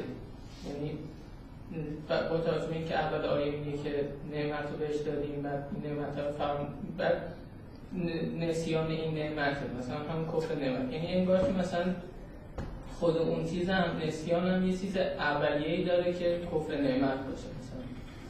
که تو اون داستان آدم هم شاید می‌تونیم بگیم اینجوریه. یعنی اول مثلا فراموش کرد که این نعمت خداست. یعنی نعمت خدای دور برش زیاد بود که باعث فراموشی شد نسبت به خدا. بعد این همون فراموشی نسیان کلید چیز شد. کلید اینجوری که شما دارید میگید مثل اینکه اون معصیت خوردن اون اولین معصیت نیست. قبلش مثلا فرض کنید یه کار دیگه ای کرده. نمی‌دونم یه خورده حالا خیلی دور نیست چیزی که دارید میگید از حرفی که من می‌زنم. شما یه جوری مثلا فرض کنید نسیان رو کفر نعمت دارید حساب می‌کنید. مثل اینکه طرف اگه شکرگزار نعمت ها بود مثلا فراموش نمی‌کرد. خورده دقیقا کفر مقابل شرک به کار برده شده. میگم شکر آره من در مورد اینکه کفر مقابل شکر به کار برده میشه مقابل ایمان هم به کار برده میشه به کفر که رسیدیم صحبت می‌کنم. ولی خیلی می‌خوام بگم چیزی که دارید میگید با این حرفایی که اینجا زده شد حداقل دور نیست مثلا. من دارم من دوست دارم بگم که یه خاصیتی توی انسان وجود داره. خاصیت ذاتی توی انسان وجود داره مثل همون که چیزایی که خداوند به انسان نسبت میده مثل فراموشکار بودن مثل مثلا فرض کنید عجله داشتن. خب به یه ویژگی های و صفات این شکلی برگردونم. کفر به نظر میاد خداوند در مورد انسان جهول و نمی‌دونم کفور و اینا هم به طور کلی به کار می‌بره که منظور همون یه جور فراموش کردن نعمته کفر یه جوری باز شما بخواید بیانش بکنید باید بگید مثلا فراموش کردن منعم. که نعمتی به داده مثلا فرض کنید یادت رفته که این از کجا اومده و این حرفا. خیلی حالا این یه خورده چیز دیگه این بحث بیش از این اندازه ظریفه که بخوایم واردش بشیم و خیلی مؤثر باشه تو حرفی که داریم می‌زنیم. من نکته اصلی که می‌خواستم بگم این بود که فکر می‌کنم گفتم تو این بحثی که برگردوندم به آدم و هوا. که از اون سه تا لایه‌ای که حالا فعلا من مشخصا میگم مثلا امیال نمی‌دونم ناخودآگاه آگاهی های ما و اعمالی که انجام میدیم انگار بذر توی دومی کاشته میشه. منجر به عمل میشه و بعد منعکس میشه توی هر دو تا لایه قبل از خودش. یعنی اگر من حرف نکته اصلی حرفم این بود که اگه دو تا لایه اول یعنی امیال و آگاهی ها کاملا پاک باشه توش مشکلی وجود نداشته باشه انسان رفتار بدی انجام نمیده. یه جایی اونجای اختلال و اون اختلال عامل خارجی داره بنا به عقاید مذهبی ما. منشأ کذب اینه که یه موجودی از خارج اومده مثلا کذب اونجا یه گزاره کذب اونجا کاشته و یه روند منفی به وجود اومده. حالا اینکه نسیان یا کفران یا هر چیزی انگیز عامل هایی هستن که میشه این دخالت شیطان انجام بده اینا یه خود بحثای چیزن به اصطلاح بعدی هستن. نکته اینه که بالاخره دخالت شیطان و عامل به اصطلاح معصیت توی این لایه است.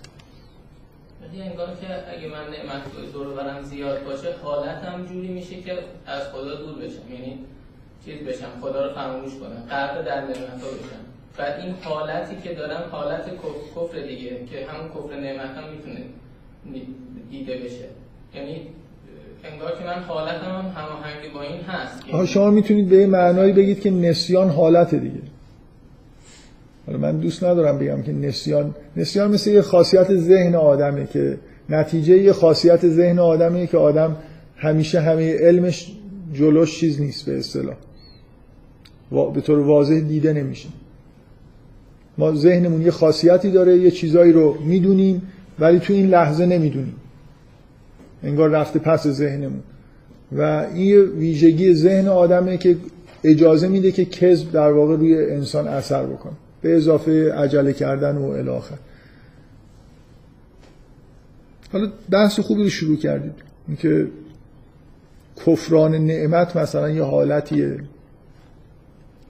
این چیزی که من دارم سعی می‌کنم بگم اینه که یعنی شاید یه خورده این که تو پذیرش حرف شما یه خورده عبا دارم اینه که اگه شیطان نبود اتفاق بدی نمیافتاد. در حالی که اگه بگم مثلا چون نعمت ها زیاد بود و کفران به وجود اومد مثل اینکه استارت یه چیزی خورده شد. من حسم اینه که وقتی اون داستان رو داریم می‌خونیم انگار همه اتفاقای بعد یه جوری به همون دخالت ابلیس و فریب خوردن انسانی که باید برگرده اون گناه اولیه پشتش دیگه دوست ندارم بگم که یه معصیت دیگه ای بود. مثلا کفران نعمتی وجود داشت. عبای من اینه. حالا شاید بشه اینو یه جوری حلش کرد. مشکلات. و نکته اصلی حرفم فراموش نکنید. این بود که سعی کردم بگم اگه اون عمل معصیت رو استارتش بگیرید اون وقت اون معصیت در اثر اختلالی توی لایه دوم تو لایه آگاهی یا گزاره کذب باعث اون عمل مثلا نادرست شده. این کل حرفی که می‌خواستم بزنم این بود. حالا ممکنه یه جوری بگیم که انسان ذاتا مثلا فرض کنید گرایش به حالت بد داره. اون حالت بد مثلا خودش زمین سازه نمی‌دونم معصیت می‌تونه باشه. قبل داستان آدم هم شیطان میاد به خدا میگه که بلا تجد اکثر اکثر هم شاکری میگه. خب.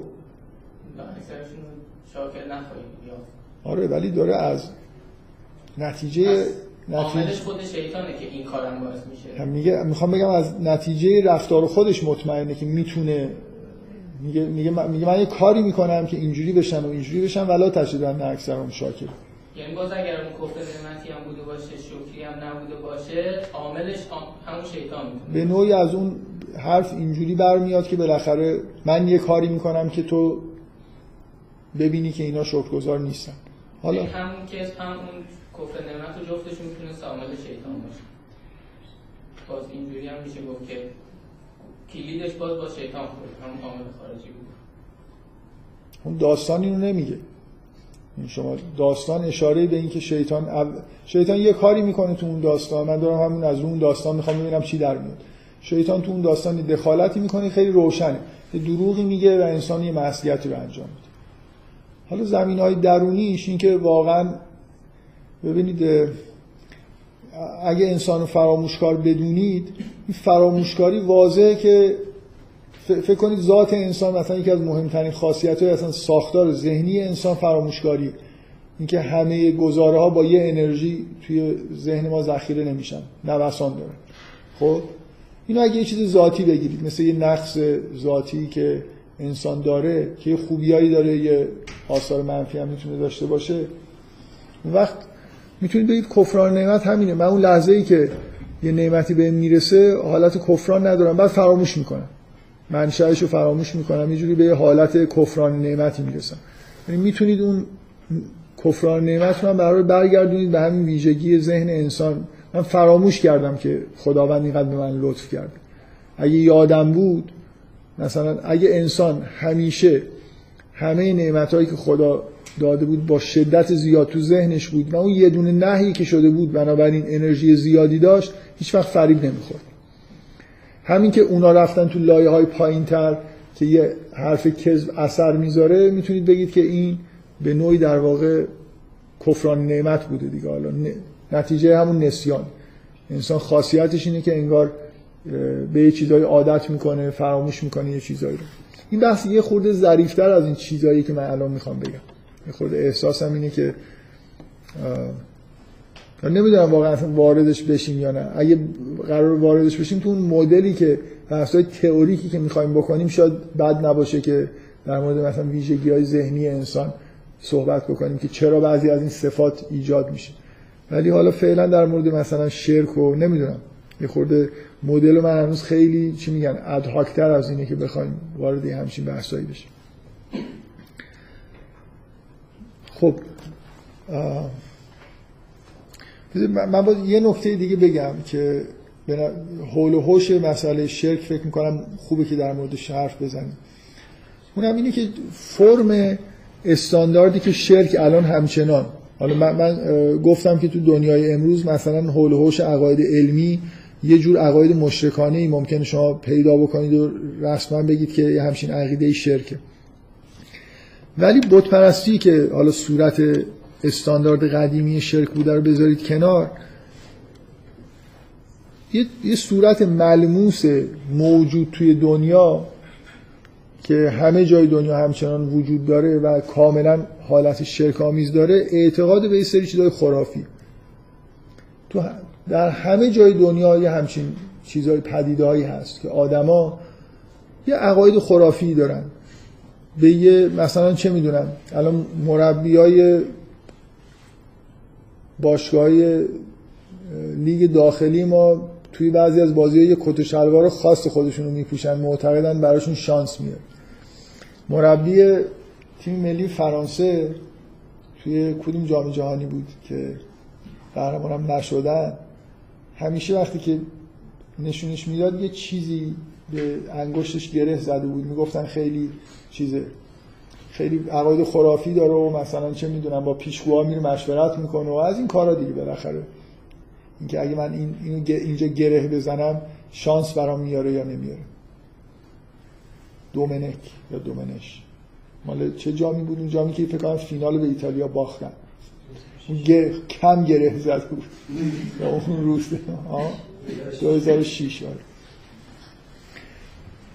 شما هر جای دنیا برید مخصوصا شگفت زده میشید احتمالا اگه برید توی اروپا ببینید چقدر هنوز بازار اینجور چیزا گرم اینکه یه آدمایی مثلا فرض کنید توصیه های عجیب و غریب این شکلی کلی مثلا توی فرانسه یه بازار بزرگ چیز وجود داره آسترولوژی وجود داره آدمایی که مثل منجمای قدیم اینکه به آدما بگن که نمی‌دونم این خوبه بده یا از این چیزا دیگه فالگیری و اینا تو فرانسه خیلی این چیزا متداول بوده هنوزم هست.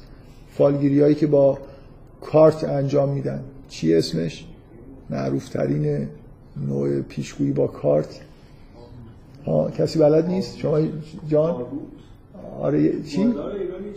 تاروت. تاروت آفرین. تاروت خیلی متداوله پیشگویی های خوبی میشه باش کرد. به هر حال این اعتقادات موهوم که من اگه الان نمی‌دونم اینو گره بزنم یه آثار این شکلی به وجود میاد. اگه نمی‌دونم از زیر نردبان رد بشم یه چیزی می‌خوره تو سرم بدبخت میشم. یه مجموعه عقایدی که همینطور به تو- سیزده نمی‌دونم نه یه چیزایی نحسه یه چیزایی نحس نیست. یه روزایی مثلا نمی‌دونم یه کاری رو انجام دادن یه آثار خاصی داره. من می‌خوام خورده در مورد این بحث بکنم که اینا به نظر میاد خیلی نزدیک به فرم به اصطلاح شرک دارن. شرک اشکالش اینه که یه آدمی بره یه چیزی که یه جایی که ما انزل الله و سلطان که هیچ نیروی اونجا وجود نداره توسل بکنه و یه چیزی بخواد. حالا این می‌تونه بوتی وجود نداشته باشه ولی یه حسای موهوم این شکلی وجود داشته باشه که یه کار جادویی عجیب و غریب اگه من انجام بدم مثلا یه آثار عجیب و غریبی. باز انگار دارم یه دگمه رو فشار میدم که به جای وصل نیست. بفرمایید. می‌خوام چجوری میشه تمایل رو با اینکه پنیسیلین بخوریم خوب میشیم تشخیص بدیم؟ اون آدم ممکن چند بار مثلا اثر مثبت دیده باشه پنیسیلین هم چند بار اثر مثبت سلطان میشه؟ من دارم من دارم شروع می‌کنم در مورد همین بحث کردن. که مثلا من می‌خواستم اینو بگم. که اینا رو مثلا فرض کنید با دعا کردن حالا شاید نه. ولی شما گاهی مثلا فرض کنید ممکنه در روایات هم ببینید که اومده که فلان کار رو فلان وقت انجام ندید. چجوری من می‌خوام تفکیک بکنم به این که از زیر نردبان رد شدن با نمی‌دونم موقعی که ماه کامله فلان کار رو انجام ندادن؟ دقیقا علتی که من دارم اصلا این بحث رو مطرح می‌کنم اینه که به نظر می‌رسه که عقاید دینی اینو قبلا هم در یه جلسه مجهولی یه اشاره بهش کردم که عقاید دینی آبستن خرافات هستن. برای خاطر اینکه یه جور اعتقاد به عالم غیب و این نیروهای غیبی در دنیا وقتی شما داشته باشید اگر ببینید اگه اعتقاد نداشته باشید جواب پنیسیلین اینه دیگه. پنیسیلین مثلا نظر علمی نحوه اثرگذاریش طبقه تئوریا و مدلایی روشنه ولی شما با چی مقایسه که بود با گره زدن یه چیزی. اون هیچ تئوری علمی پشتش نیست. بنابراین من جایی رو میپذیرم که مثلا یه base تئوریک مشخصی داشته باشه وگرنه میگم خرافات. خب؟ ولی- خب. خب ولی من توی الان مثلا فرض کنید به طور scientific شما پنیسیلین رو نمیگید چون چند بار اثر کرده. و الا چرا با هومیوپاتی مخالفن؟ با اینکه می‌بینن اثر می‌کنه. میگن بیس تئوریک نداره. میگن این چجوری مثلا فرض کنید این مثلا میگید که درمان دارید می‌کنید. خب با بر اساس چی؟ آب مثلا فرض کنید یه داروی صد هزار بار رقیق شده رو می‌دید به نفر بخوره. نه مولکولی دیگه توش مونده. چیزی این چیه که داره اثر می‌کنه؟ دقیقا جامعه علمی مقاومت می‌کنه برای خاطر اینکه میگه بیس تئوریک نداره.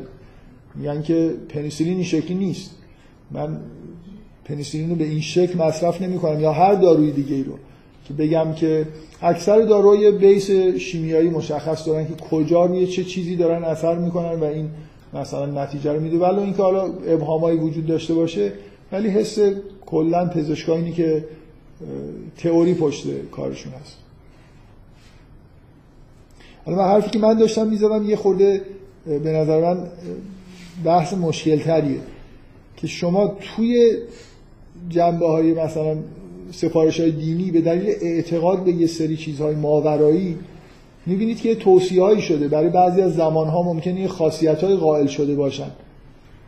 حالا اینکه یه همچین عقایدی رو شما پذیرفتید. دنیای رمز و رازهایی توش هست که میشه در واقع یه آثاری ازش ظاهر بشه.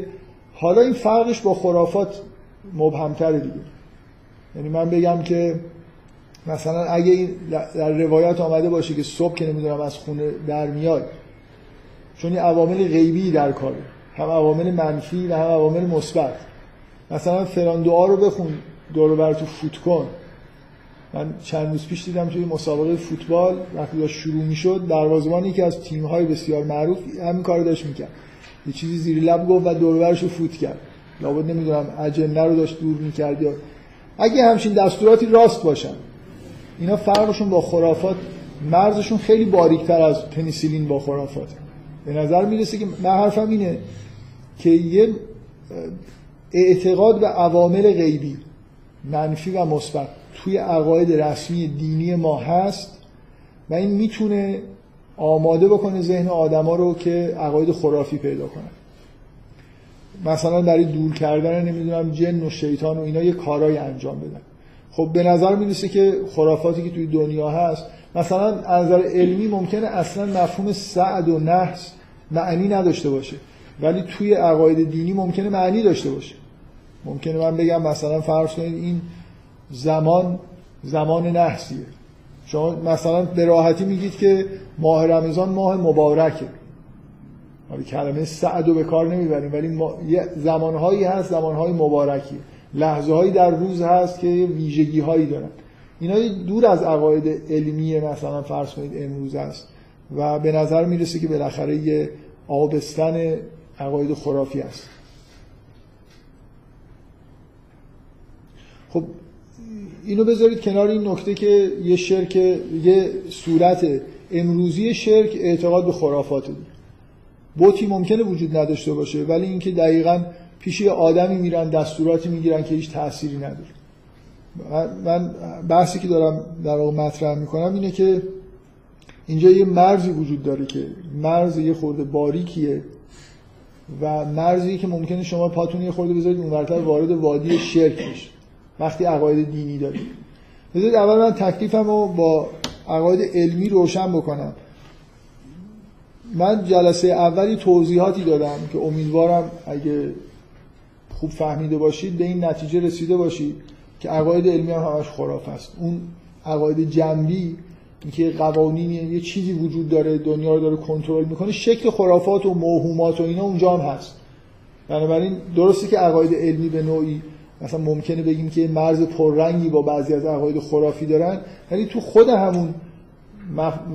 به اصطلاح بحث‌های علمی به نوعی حالتهای خرافی به وجود اومده. یه سری اعتقاداتی که حالت شرکامیز و خرافه دارن به وجود اومده. من نمی‌تونم کسایی که از علم پیروی می‌کنن تیپی که الان وجود دارن و من نمی‌خوام بگم یه آدم ایدال که معمولا اون حاشیه‌های علمم جزو دانش می‌دونن اینا نمی‌تونن بگن که ما به خرافه معتقد نیستیم.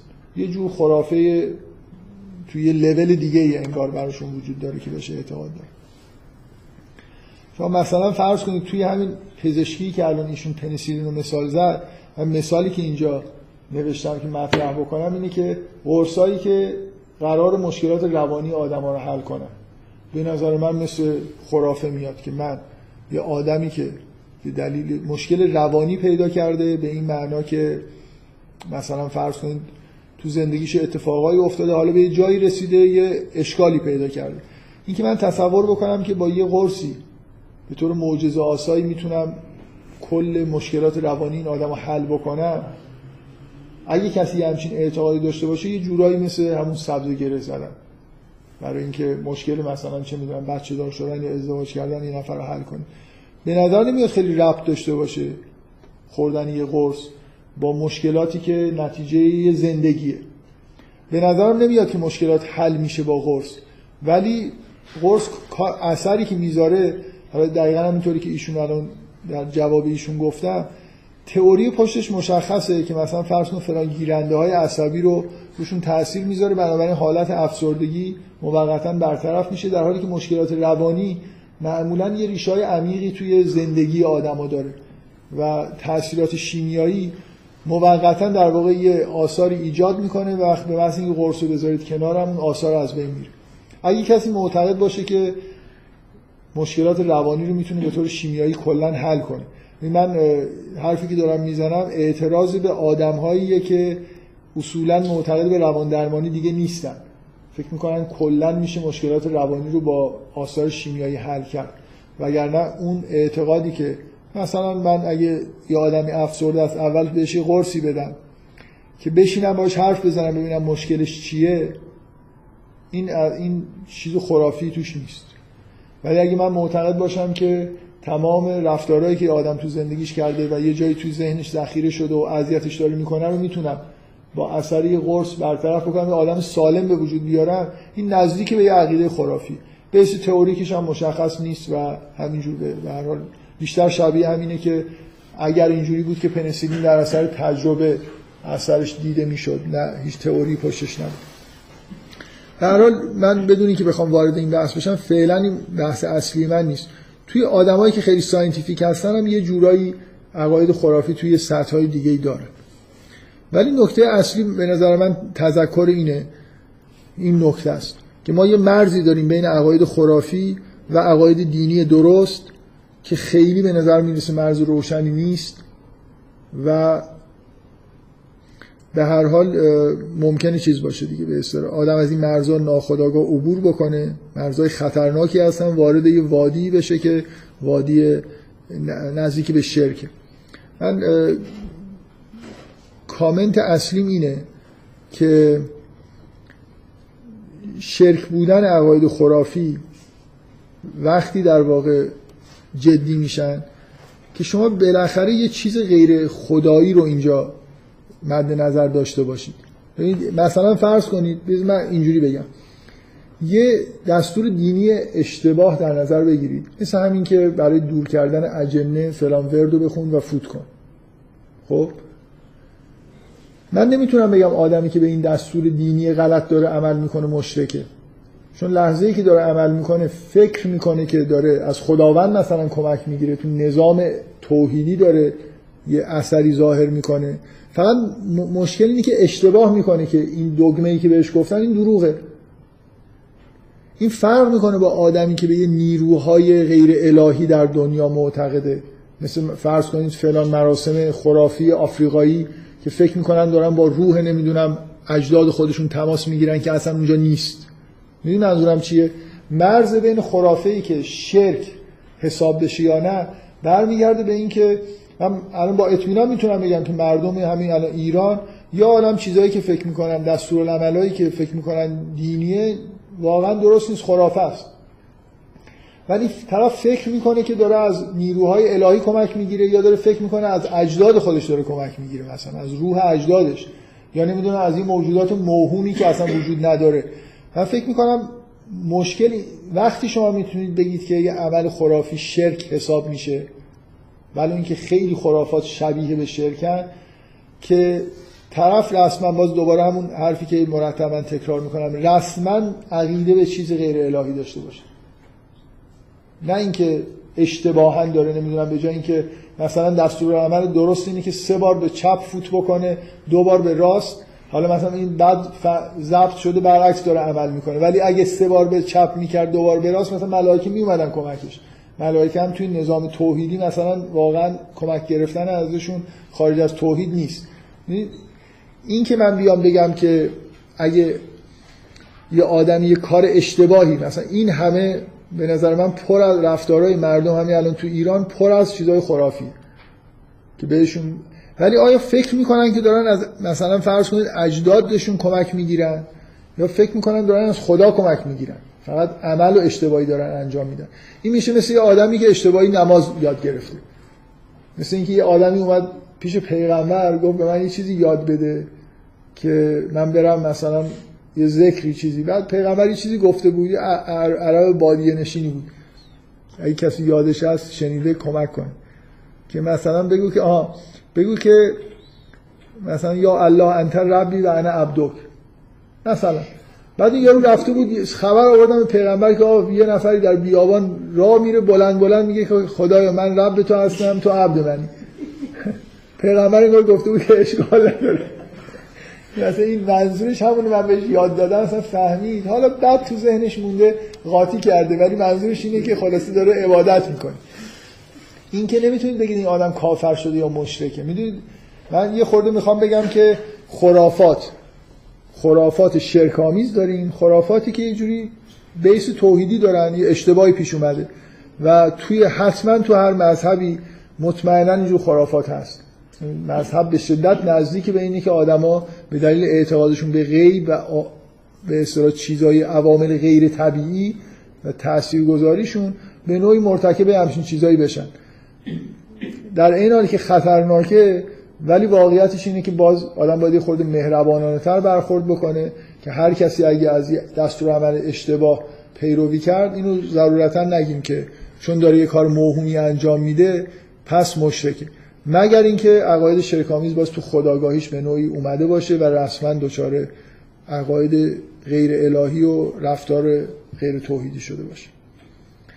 حالا من مثالاشو دیگه چیزایی یه نکاتی هست حالا شاید بد نباشه ولی فکر می‌کنم که تو قرآن تو قرآن به این دخالت های شیطانی به عنوان موردهای شرک اشاره شده. یعنی اهمیت داده شده توی قرآن به این مراسم خرافی. یه جایی تو قرآن میگه که مثلا از قول شیطان که من اینا رو وادار می‌کنم که اینا گوش حیوانات رو ببرن فلان کار رو بکنن. اینکه یه،, یه چیزایی از این خرافاتی که می‌بینید خیلیاش مستقیما انگار خدا ابلیس آینهای خرافی به وجود میاره. که آدما فکر کنن که مثلا فرض اگه نمی‌دونم گوش گوسفند رو ببرن این بیشتر زنده میمونه. اگه نمی‌دونم فلان چیز سمش و فلان کار بکنن فلان اثر رو داره و الی آخر. یه عالم از این توهماتی که همین الان هم ممکنه تو این دنیا باقی مونده باشه حتی آدمای متدین انجام بدن دخالت های شیطانیه. ولی لزوما اینا شرک نیست. هر کسی که یه کار اشتباه انجام بده لزوما نمی‌تونید بهش نمی‌تونید بگید مشرک بفهم کار شیطان کار بیهوده نه کار بیهوده ای نیست.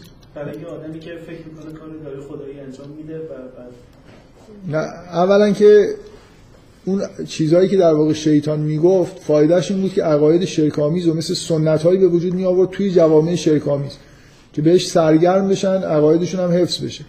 طرف مثلا فرض کن دیگه میترسید از اینکه گوشه گوسفند نبره. منشأش این بود که نمی‌دونم مثلا خاص فلان بوت و الی آخر. ولی حداقل اثری که همین الان از این رفتارها هست اینه که شما می‌تونید رفتارهای موثری داشته باشید. مشغولتون می‌کنه به چیزی که بی تاثیره دیگه. حداقلش این که من می‌تونم دعا کنم از خداوند چیزی بخوام ولی یه جوری عقیده خرافی به من میگه که این گوشو ببری دیگه کافیه. دیگه وقتی بریدم احساس اطمینانی پیدا می‌کنم اون کار واقعی رو انجام نمیدم. ولی اینا در زمان خودش در زمانی که توی اقوام شرکامیز رواج پیدا می‌کرد خیلی کاربرد مهمی داشت. یعنی که آدما رو در واقع مثل همون چیزای سنتی دیگه قربانی دادن اینا جز سننی بود که عقیده شرکامیز رو حفظ می‌کرد. آدما شما وقتی میترسیدید که اگر این گوش رو نبرید فلان اتفاق بد بیفته از همینجا وارد اون اوهام می‌شدید دیگه. دیگه شروع می‌کردید یه سری چیزهایی که بهتون از ترس عمل کردن. این کلا این که آدما وقتی سنتی به وجود میاد میترسن که اگه الان این کارو نکنن. مثلا یه نفر می‌گفت که زنای افغانی بهشون اینجوری آموزش داده میشه که اگه این برقه و این چیز عجیب و غریبی که هیچ ربطی هم به اسلام نداره بردارن تبدیل به سنگ میشن. دیدید چه جوری لباس میپوشن؟ دیگه مثل چی یه جوره یه جور حجاب و همراه با پوشش برقه و فلان و اینا می‌ذارن و به شدت مثلا فکر کن میترسن از اینکه اگه یه روزی این کارو نکنن چی بشه؟ کلا این ترسه جزو چیزاست دیگه. اتفاقا اگه از من بخواید یه نشانه از رفتار شرکامیز همینجور ترسایی که هیچ وقت هم تجربه نشدن هیچ بیسی هم ندارن.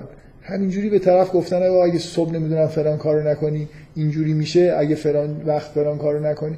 آدمایی که اینجور ترسا منشأ عملشونه به شدت چیزن دیگه. مستعد مشرک شدن هستن. حالا گاهی اوقات باز اینجا هم همین مرز مبهم وجود داره که این ترسا با ترسای واقعی که ما باید داشته باشیم مرزش کجاست. و وقتی شرک آمیزن که شما بر رسما بنابرای عقایدی که غیر توحیدی هستن یه همچین ترسایی در شما به وجود بیاد. در حال بچه مشترک همه شرکا این ترسان هست. خب انشالله تو جلسه آینده.